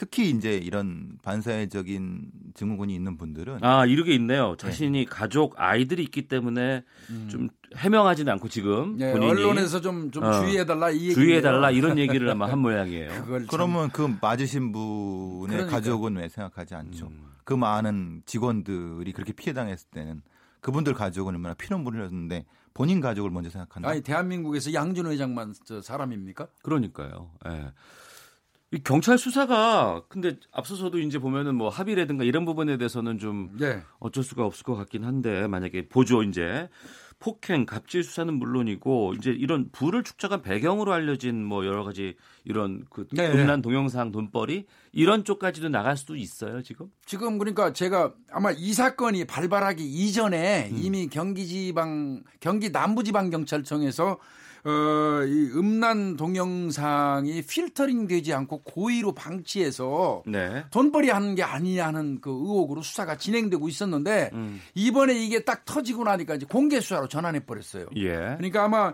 이제 집중적으로 그 필터링을 하지 않은 자체 내에서 그 회사에서 그 필터링을 하지 않은 행위는 아까도 말씀드렸지만 실질적인 유포행위나 마찬가지예요. 네. 어, 그래서 그 부분을 아마 이제 철저히 수사해서 어, 그게 명확하다고 하면 그 부분도 어, 그거는 처벌이 엄청 크죠. 네. 예. 후속 보도 나오겠다고 하니까 지켜보겠고요. 또 저희는 이 사건이 어떻게 진행되고 있는지 저희 시사본부 또 아는 경찰 두 분께서 좀 예의 주시해 예, 주셨으면 좋겠습니다. 자, 지금까지 아는 경찰 김복준 한국범죄학 연구소 연구위원 배상훈 프로파일러와 함께했습니다. 두 분 말씀 고맙습니다. 감사합니다. 헤드라인 뉴스입니다. 성윤모 산업통상자원부 장관이 어려움을 겪고 있는 자동차 부품과 조선산업 활성화 대책을 다음 달 중 발표하겠다고 밝혔습니다. 민주당 소속이 주축이 된 전국 시도지사 15명이 4.27 판문점 선언의 국회 비준 동의와 지방자치단체의 남북 교류 협력을 위한 입법을 촉구했습니다.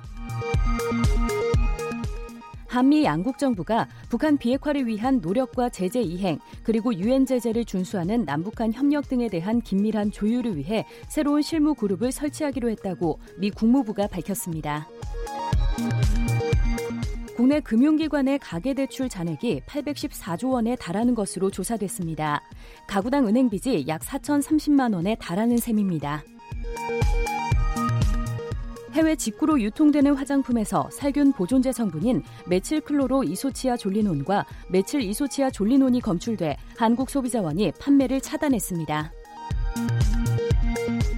애플이 태블릿 출시 8년 만에 가장 많은 변화를 담은 아이패드 신제품을 공개했습니다.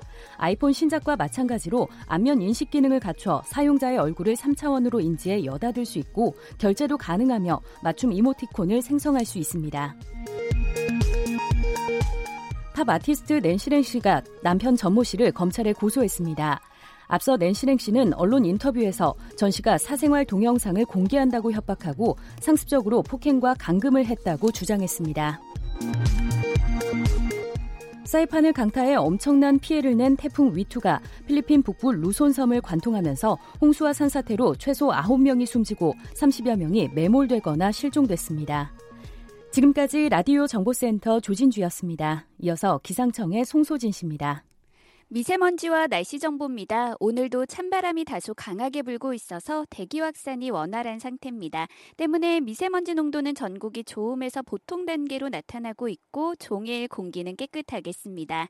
하늘이 맑아서 볕은 따뜻하게 내리쬐고 있지만 공기가 차가워서 낮에도 쌀쌀하겠습니다. 한낮 기온이 서울 13도, 대전 14도, 대구와 광주 15도 등으로 어제보다 1, 2도 정도 오르기는 하겠지만 여전히 평년 기온보다는 2도에 2도에서 4도 정도 낮겠습니다. 내일도 추위가 이어져 아침에 서울 3도, 대구 2도, 철원은 영하 2도까지 내려가겠고 일부 내륙에는 서리가 내리고 물이 오는 곳도 있겠습니다.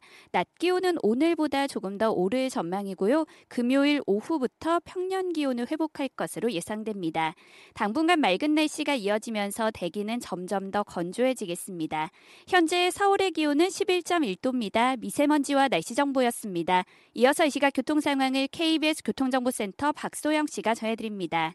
돌발 상황으로 밀리는 곳들이 있습니다. 먼저 서울 시내 강변북로 구리 쪽인데요. 반포 부근에서 사고가 발생해 마포 지나서부터 밀리고 있습니다. 반대 일산 쪽으로 원효대교 부근에서는 1차로를 막고 작업을 하고 있어서 반포부터 20분 넘게 걸리고 있고요. 고속도로에서도 작업 여파를 받는 곳들이 있습니다. 먼저 경부고속도로 부산 쪽 옥산 부근에서 작업을 하고 있는데 1, 2차로가 막혀 있어서 뒤로 3km 구간 쭉 정체가 심합니다. 이후로 활천 부근에서도 작업 여파를 받고 있고요. 반대 서울 쪽으로는 기흥에서 수원, 또 양재에서 반포까지 밀립니다. 오늘도 중부 내륙간 고속도로 창원 쪽으로 여주부터 정체가 매우 심한데요. 1차로에서 작업을 하고 있습니다. 감곡까지 50분이나 걸리고 있어서 미리 꼭 우회하셔야겠습니다. 중부고속도로 남인 쪽으로 호법 일대 2km 구간에서도 작업 여파를 받고 있습니다. KBS 교통정보센터였습니다.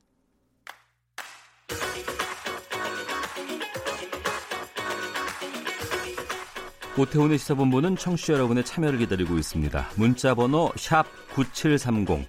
짧은 문자 50원, 긴 문자 100원의 정보 이용료가 있고요.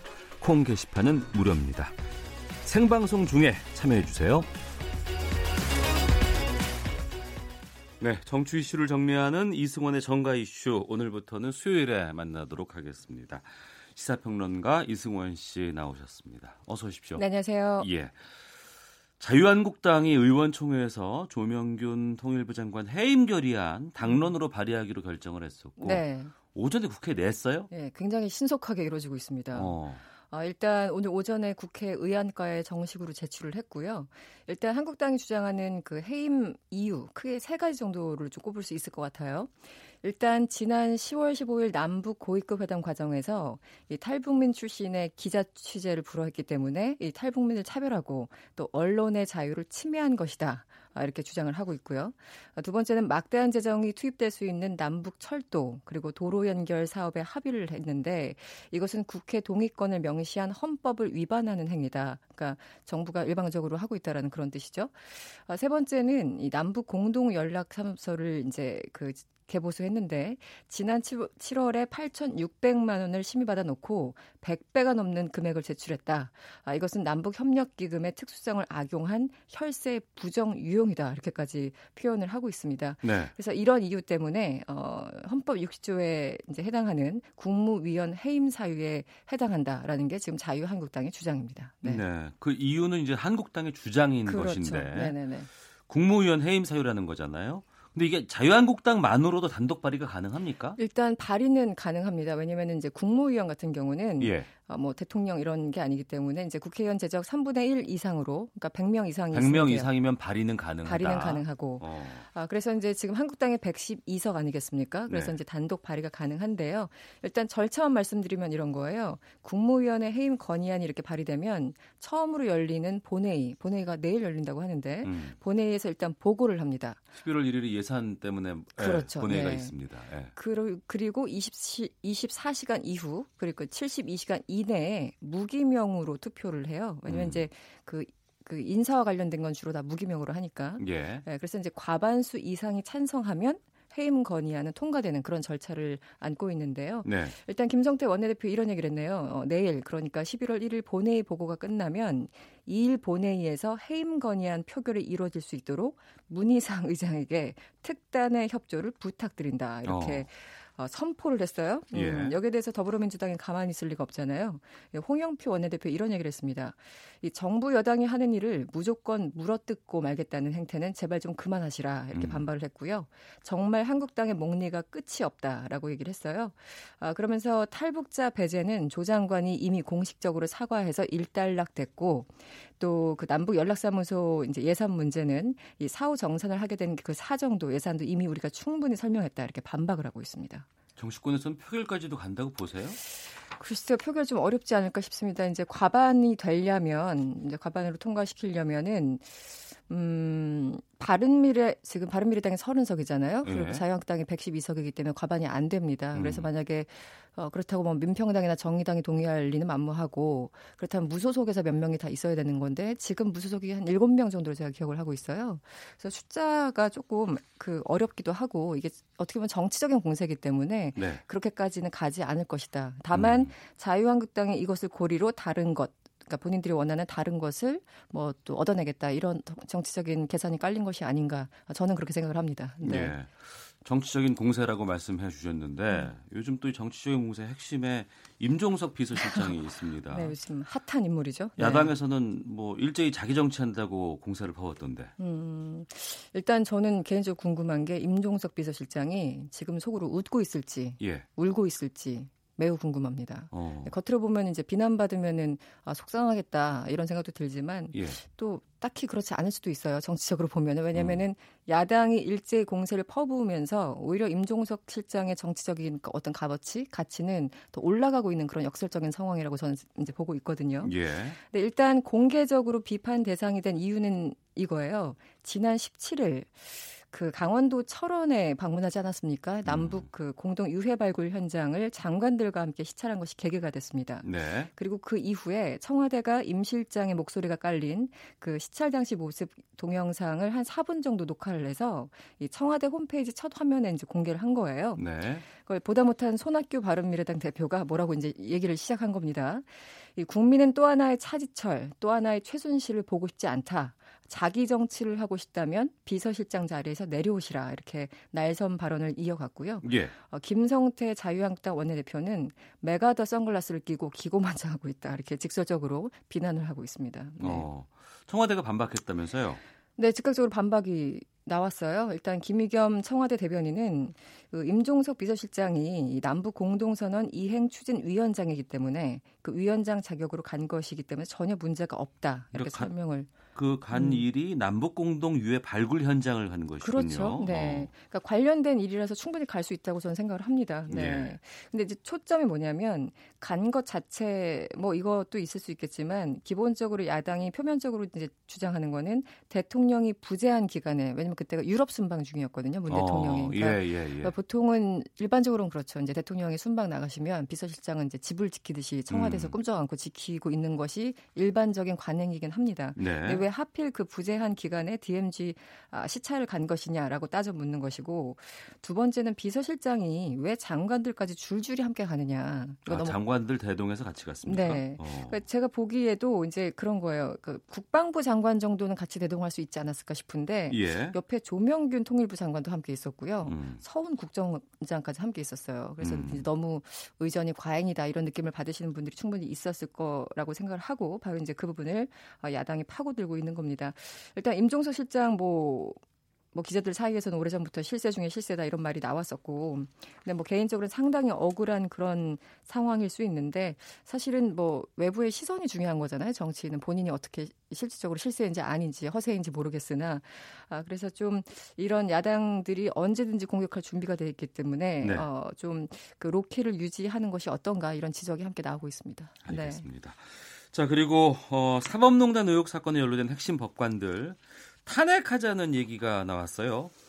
아, 이게 참 갈수록 어려워지고 있는 사안이긴 한데요. 음. 이 양승태 전 대법원장 시절에 워낙 사법농단이 심했기 때문에 이 특별재판부 도입에 이어서 이 법관 탄핵 얘기까지 공개적으로 지금 제안이 됐습니다. 어, 어제 더불어민주당 박주민 의원 어, 변호사 출신이시죠. 예. 어, 박주민 의원과 그 민변 그리고 시민사회 등으로 구성된 시국회의라는 모임이 있어요. 어, 여기서 이제 함께 기자회견을 국회에서 연 건데요. 어, 간단합니다. 일단 권순일 대법관 등, 등 이 사법농단 의혹에 연루된 법관 6명을 탄핵하자 이렇게 어. 공식적으로 제안을 했고요. 예, 예. 어, 관련 그 이제 대법원이 자체적으로 조사를 여러 차례 하지 않았습니까? 원래 법원 내 에서 이제 블랙리스트 관련하다 일이 이렇게까지 퍼진 거잖아요. 그래서 이제 3차 조사 보고서 그리고 지금까지 검찰 수사 결과 어, 김민수, 박상원, 이규진, 이민걸, 정다주 법관과 권순일 대법관 등 6명의 문제가 있기 때문에 이들을 탄핵해야 된다. 이것이 어제 이 시국 회의의 주장이었습니다. 이 판사 출신인 서기호 변호사는 이런 얘기를 했네요. 지금 우리가 문제 삼고 있는 이 법관들이 저지른 그 헌법과 법률 위반의 내용이 너무 심각하기 때문에 탄핵 필요성이 충분히 인정된다고 우리는 법리 검토를 마쳤다. 음. 이렇게 얘기를 했고요. 뭐 네. 본인이 판사 출신이니까 이 국회는 빠른 시일 내에 법관 6명에 대한 탄핵 소추안을 추진해 주길 바란다. 이렇게 얘기를 했습니다. 네. 어, 박주민 의원도 역시 마찬가지인데 지금 사법농단과 관련된 재판관이 사법부에 있으면 음. 앞으로 진행될 재판이 공정성을 담보하기 어렵다. 이런 주장을 함께 하고 있습니다. 그러니까 더불어민 민주당의 박주민 의원이 이거를 이제 제안을 한 것인데. 네, 의원과 시민단체가 함께. 네. 어, 다른 의원들은 지금 어떻게 반응하고 있어요? 이 사, 안에 대해서? 정작 민주당은 신중 신중 모드예요. 네. 아, 민주당은? 네, 민주당은. 어. 그러니까 홍영포 원내대표는 뭐 탄핵 문제는 헌법이나 법률로 가능하기 때문에 필요한 때 한다는 입장이다. 이 얘기는 좀 신중하게 가겠다 이런 얘기고 네. 어, 조금 더 구체적으로 민주당의 홍익표 수석 대변인은 아, 검토 중에 있기는 하지만 아직까지는 특별재판부까지만 당론으로 정해져 있다. 그러니까 음. 특별재판부하고 이건 좀 별개 연동된 거긴 하지만 각각 추진해야 되는 문제거든요. 네, 네. 그렇기 때문에 일단 하나에만 집중한다 이렇게 민주당은 좀 입장을 정하고 있는 것 같아요. 그러니까 지금 그 여야 사당은 음. 특별 재판부를 두고 이걸로 통해서 사법농단에 대해서 재판을 해야 된다라고 네. 주장하고 있는 상황에서 더불어민주당의 박주민 의원이 아예 대법관들을 탄핵을 해야 된다라고 음. 지금 시작을 하는 거죠. 특별 재판부도 만들고 네. 그리고 일부 문제가 있는 법관들도 탄핵을 해야 된다. 그러니까 음. 두 개를 같이 해야 된다. 그래야지 완벽하게 시스템이 확보가 된다는 거고. 예. 근데 민주당은 그런 거 있잖아요. 일종의 뭐 한 놈만 패자. 이렇게 음. 너무 이렇게 일을 벌리면 안 된다. 약간 이런 거라서 민주당은 신중 모드고 다른 야당도 다 신중 모드고 너무 나갔다 이러고 있는데 어, 오로지 한 당 정의당은 바로 몇 시간 만에 호응을 했어요. 네. 어. 우리 다 참여하겠다. 예. 근데 의원이 다섯 명밖에 안 됩니다. 정의당. 어. 그래서 좀 힘들어요. 상황이. 어. 네. 법관 탄핵이라는 말이 좀 생소한 건 사실입니다. 음. 대법관 한 명에 지금 법관 다섯 명을 지금 거론하고 있는 상황인데 네. 이게 헌법에 나와 있는 내용인데 어떤 절차로 가능한 거예요? 어, 헌법 65조에 나와 있습니다. 그래서 법관이 그 직무에 있어서 뭐 헌법 법률을 위반할 때 탄핵할 수 있다 그런 음. 건데 어, 국회 재적의원 3분의 1에, 1에 해당하는 아까 국무위원이랑 똑같습니다. 100명의 발의 그리고 재적 과반수의 찬성만으로 의결이 가능해서 어, 대통령 탄핵 소추보다는 뭐 통과가 용이합니다. 근데 그럼에도 불구하고 지금 의석수가 어, 뭐 민주당 129석, 정의당 5석 이 정도밖에 안 되거든요. 민주당이 한다고 하더라도 아, 그래서 여러 가지 좀 힘들고 민주평화당도 여기에 대해서는 반대 기류가 아직까지는 역력해 보입니다. 예. 네. 특별 재판부 도입에 대해서는 아직도 좀 진척 상황에 나와 있는 건 아니, 아니죠? 네, 일단 특별재판부는 자유한국당만 제외하고 바른미래당까지 가, 같이 한다고 했잖아요. 예, 그래서 이제 예. 그건 지금 논의가 되고 있어요. 음. 근데 이제 이 부분은 어, 지금 뭐 바른미래당도 반대하고 있고 민주평화당도 반대하고 있고 이런 상황이라서 좀 난이도가 있어 보입니다. 알겠습니다. 네. 자, 정가 이슈 브리핑 정치평론가 이승원 씨와 함께했습니다. 오늘 말씀 고맙습니다. 네, 고맙습니다.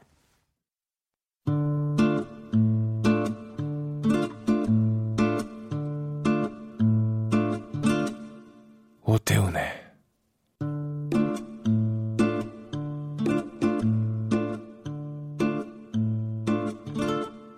시사본부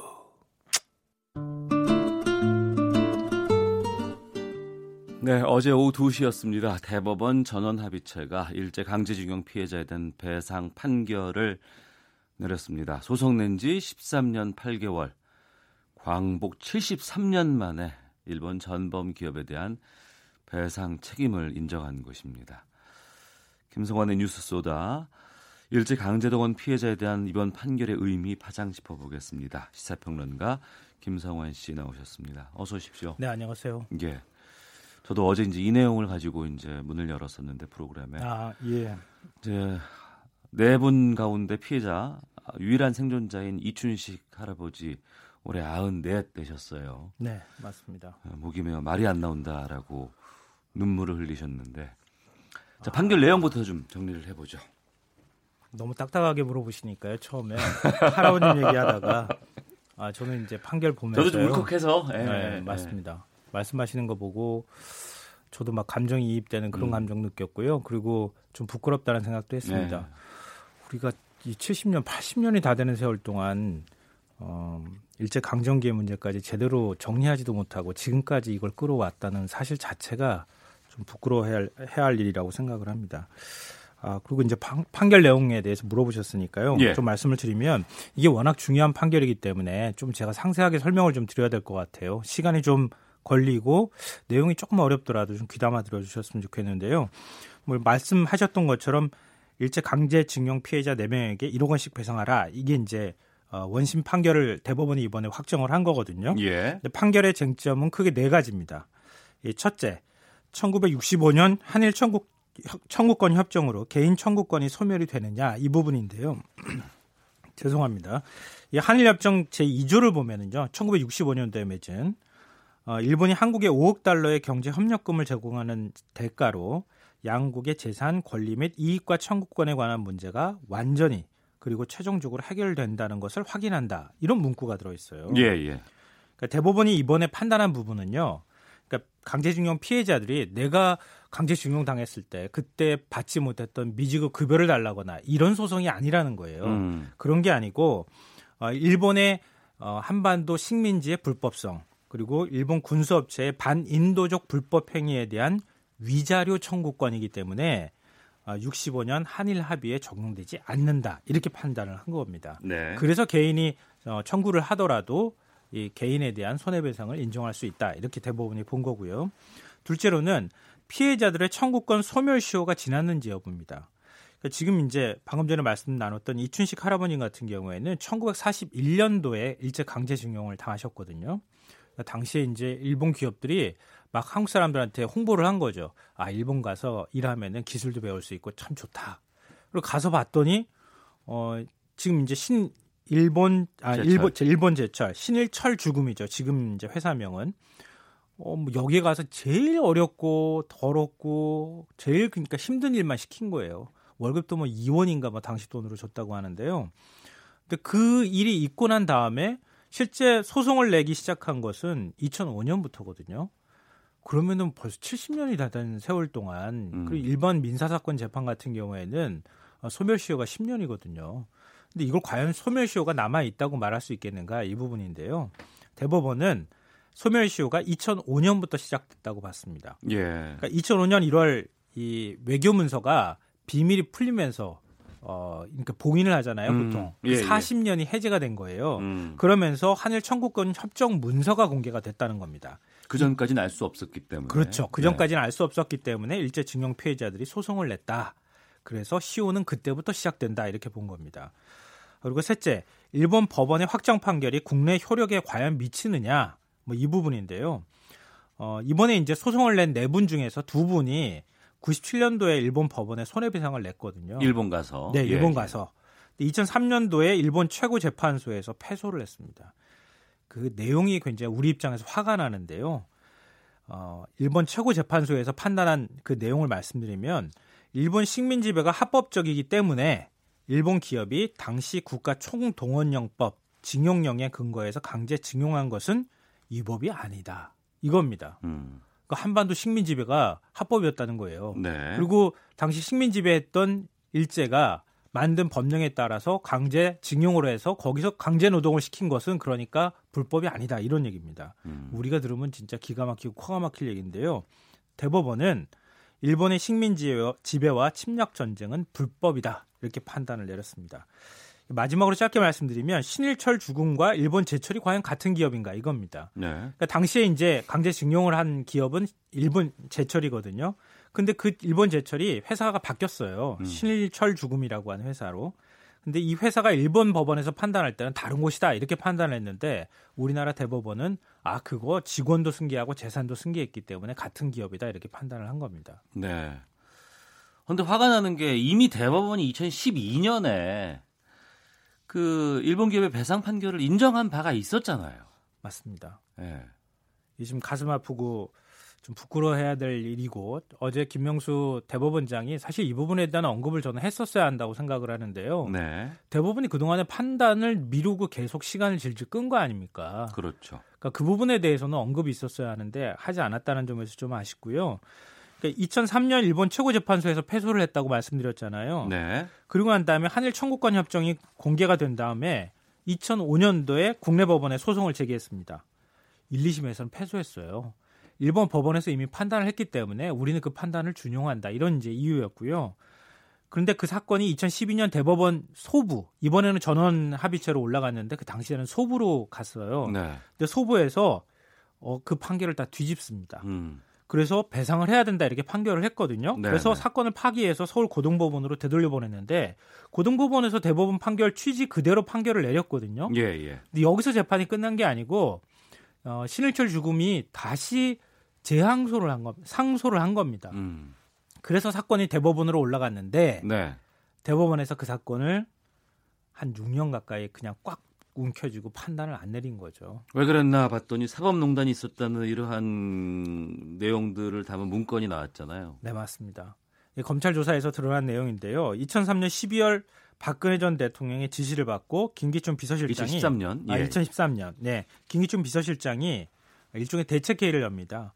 여기에는 법원 행정처장이던 차한성 대법관, 윤병세 외교부 장관, 황교안 법무부 장관 이렇게 해서 다 참석을 했고요. 어, 김기춘 비서실장이 대법원이 일본 전범 기업들의 배상 책임을 인정하면 안 된다 이렇게 얘기를 하면서 선거를 뒤로 미루고 음. 재판을 전원 합의체에 회부해서 다시 파기환송하라 이렇게 얘기를 했답니다. 네. 근데 당시에 상고법원 설치를 바랐던 양승태 대법원은 일종의 거래를 시도하는데요.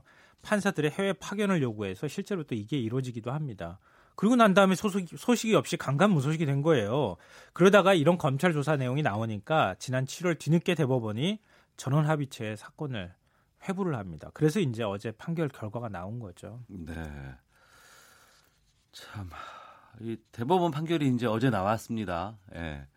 근데 실제로 이것이 이제 배상받기는 또 쉽지 않은 또 문제라고 들었어요. 아, 이게 이제 참 굉장히 어. 려운 문제인데요. 저는 뭐 배상을 이거 안 받아도 된다고 말씀드리면 잘못된 것이고요.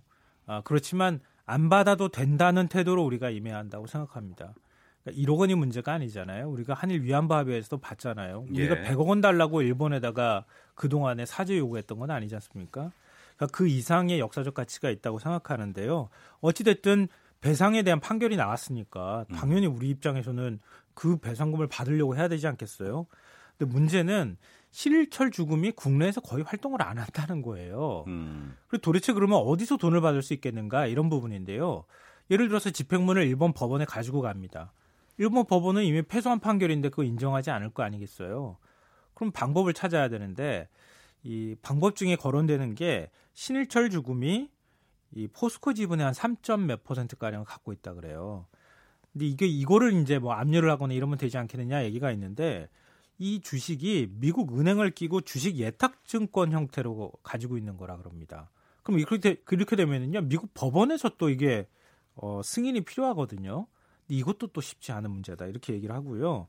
뭐 국내 합작사를 운영 중인데 그걸 또 어떻게 하면 안 되겠느냐 얘기를 하는데 이건 뭐 언론 보도로만 나온 내용이고 아직 정확하게 확인된 내용은 아닙니다. 일단 변호인단은 신일철 죽음이 배상을 하는지 할 의사가 있는지 의사를 확인하겠다 이렇게 밝혔는데요. 근데 뭐 어제 대법원 판결 나오고 난 다음에 우리는 절대 수용할 수 없다 이런 입장을 밝혔기 때문에 방법을 찾기는 조금 쉽지 않을 것 같습니다. 현재로서는. 예.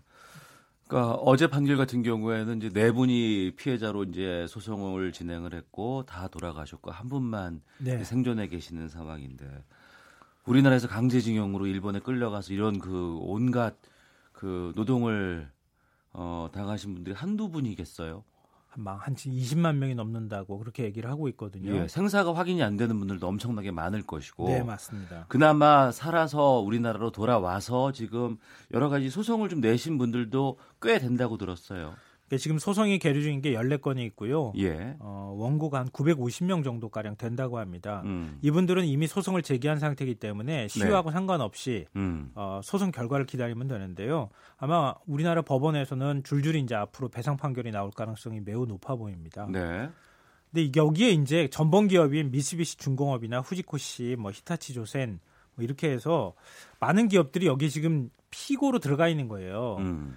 근데 정부 조사에서 강제 징용에 관여한 전범 기업이 한 299개 정도가 되거든요. 거의 300개 육박하네요. 네, 이런 네. 기업들이 대부분 여기 다 연결돼 있다는 겁니다. 어.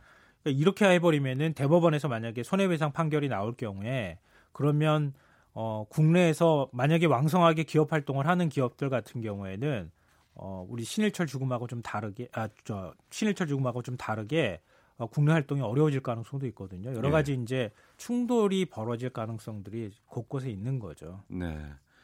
이게 2000년이 넘어서 2018년에 이제 해결이 이제 빛을 보는 상황이 와서 너무 늦었다는 생각이 드는데 그럼에도 불구하고 일본 정부는 지금 계속 여기 항의하고 국제사법재판소에 제소하겠다면서요. 국제사법재판소 제소하겠다고 얘기하는데 우리가 받아들이지 않으면은 갈 수가 없거든요. 네. 그뭐 실질적인 효력이 있을 수 있는 대책은 아닌 것 같고요. 음. 뭐 우리 이제 독도 얘기 나올 때마다 자기네 땅이라 얘기하면서 국제사법재판소 끌고 가겠다고 얘기하는 거나 뭐 비슷한 맥락이다 이렇게 이해하시면 어, 되고요. 예. 어, 어제 이제 고노다로 외상이 대법원 판결 직후에 이수훈 주일 한국 대사를 초치했잖아요. 막수도 안 했다 그래요. 샥 하면서 찬바람이 헉헉 불었다 그러는데요. 어. 음. 한국이 강력하게 대응해 달라 이렇게 얘기를 했답니다. 근데 이게 지금 이렇게 돼 버리면은 뭐 국제 사법 재판소까지는 가지 않더라도 외교적 갈등이 뭐 경제나 군사적 갈등으로 번질 가능성도 사실 배제하기는 좀 어렵거든요. 근데 이낙연 총리는 사법부의 판단을 존중한다 이러면서 굉장히 좀 신중한 입장을 지금 취하고 있는 상황이긴 한데 일본이 향후 어떻게 대처하느냐에 따라서 약간 갈등 소지가 좀 커질 가능성이 있어 보입니다. 음. 아, 뒷번호 3475 쓰시는 분께서 사연 보내주셨는데요. 내 나이 70이 넘은 애청자입니다. 아버지도 일제강점기 때 징용으로 고충을 겪었습니다. 돌아가셨지만 계시면 100살이 넘어서 보상은 생각하지도 않습니다. 이번 판결로 돌아가신 아버님께서 무척 좋아하시리라 믿어 의심치 않습니다. 자식으로 기쁩니다. 라고 참 보내주셨습니다. 어, 이번 판결로 이제 한일 관계는 좀 더 악화되지 않을까 싶은 생각이 좀 드네요. 어떻게 보세요? 아, 저는 이제 이번 판결이요 기업과 망각 사이의 투정이라고 생각하는데요. 음. 왜 이렇게 말씀드리냐면은 지난 2015년 아베다마가 나옵니다. 그때 아베 총리가 우리 아이들 그리고 다음 세대 아이들에게 계속 사죄의 숙명을 지게 해서는 안 된다 이렇게 얘기를 했습니다. 네. 그러니까 일본의 태도가 지금 딱 여기에 담겨 있는 거예요. 음. 어, 일본 같은 경우에 특히 일본 우익은 과거 식민 지배의 역사, 패전과 그 뭐 미군정 시기를 굉장히 부끄러워합니다. 음. 당연히 뭐 전쟁에서 졌으니까 자랑스럽지는 않을 거고요. 특히 미군정이 시작됐는데 당시 패전국이 많았잖아요. 2차 세계 대전에서. 근데 그 패전국 중에서 일본이 가장 미국의 순치가 잘 된 민족이다 이런 평가를 받았어요. 음. 맥아더 장군이 일본에서 떠날 때요. 일본 사람들이 연도에 도열하면서 막 펑펑 울으면서 막 눈물 흘렸거든요. 가지 마세요 이러면서. 이게 일본 우익이나 일본 정치권 뭐 일본에서 바라볼 때는 굉장히 부끄러운 역사니까 이거 지워버리고 싶을 겁니다. 그러니까 그런 차원에서 지금 일본이 반발하고 있다 이렇게 보일 거고요. 그러니까 예. 우리는 그 역사가 잊혀지면 안 되잖아요. 그럼요. 예. 기억돼야 할 역사기 때문에 지금 한일 관계가 이렇게 복잡하게 가고 있는데요. 어, 저는 한일 위안부 합의의 전철 비슷하게 그렇게 서로 간에 역사 전쟁은 하면서도 그렇게까지 크게 갈등이 번지진 않을 것이다 이렇게 생각합니다. 알겠습니다. 시사평론가 김성환 씨와 함께했습니다. 말씀 고맙습니다. 네, 고맙습니다. 네, 오태훈의 시사본부 오늘 순서 여기서 마치도록 하겠습니다. 내일 오후 12시 20분에 다시 인사드리겠습니다. 안녕히 계십시오.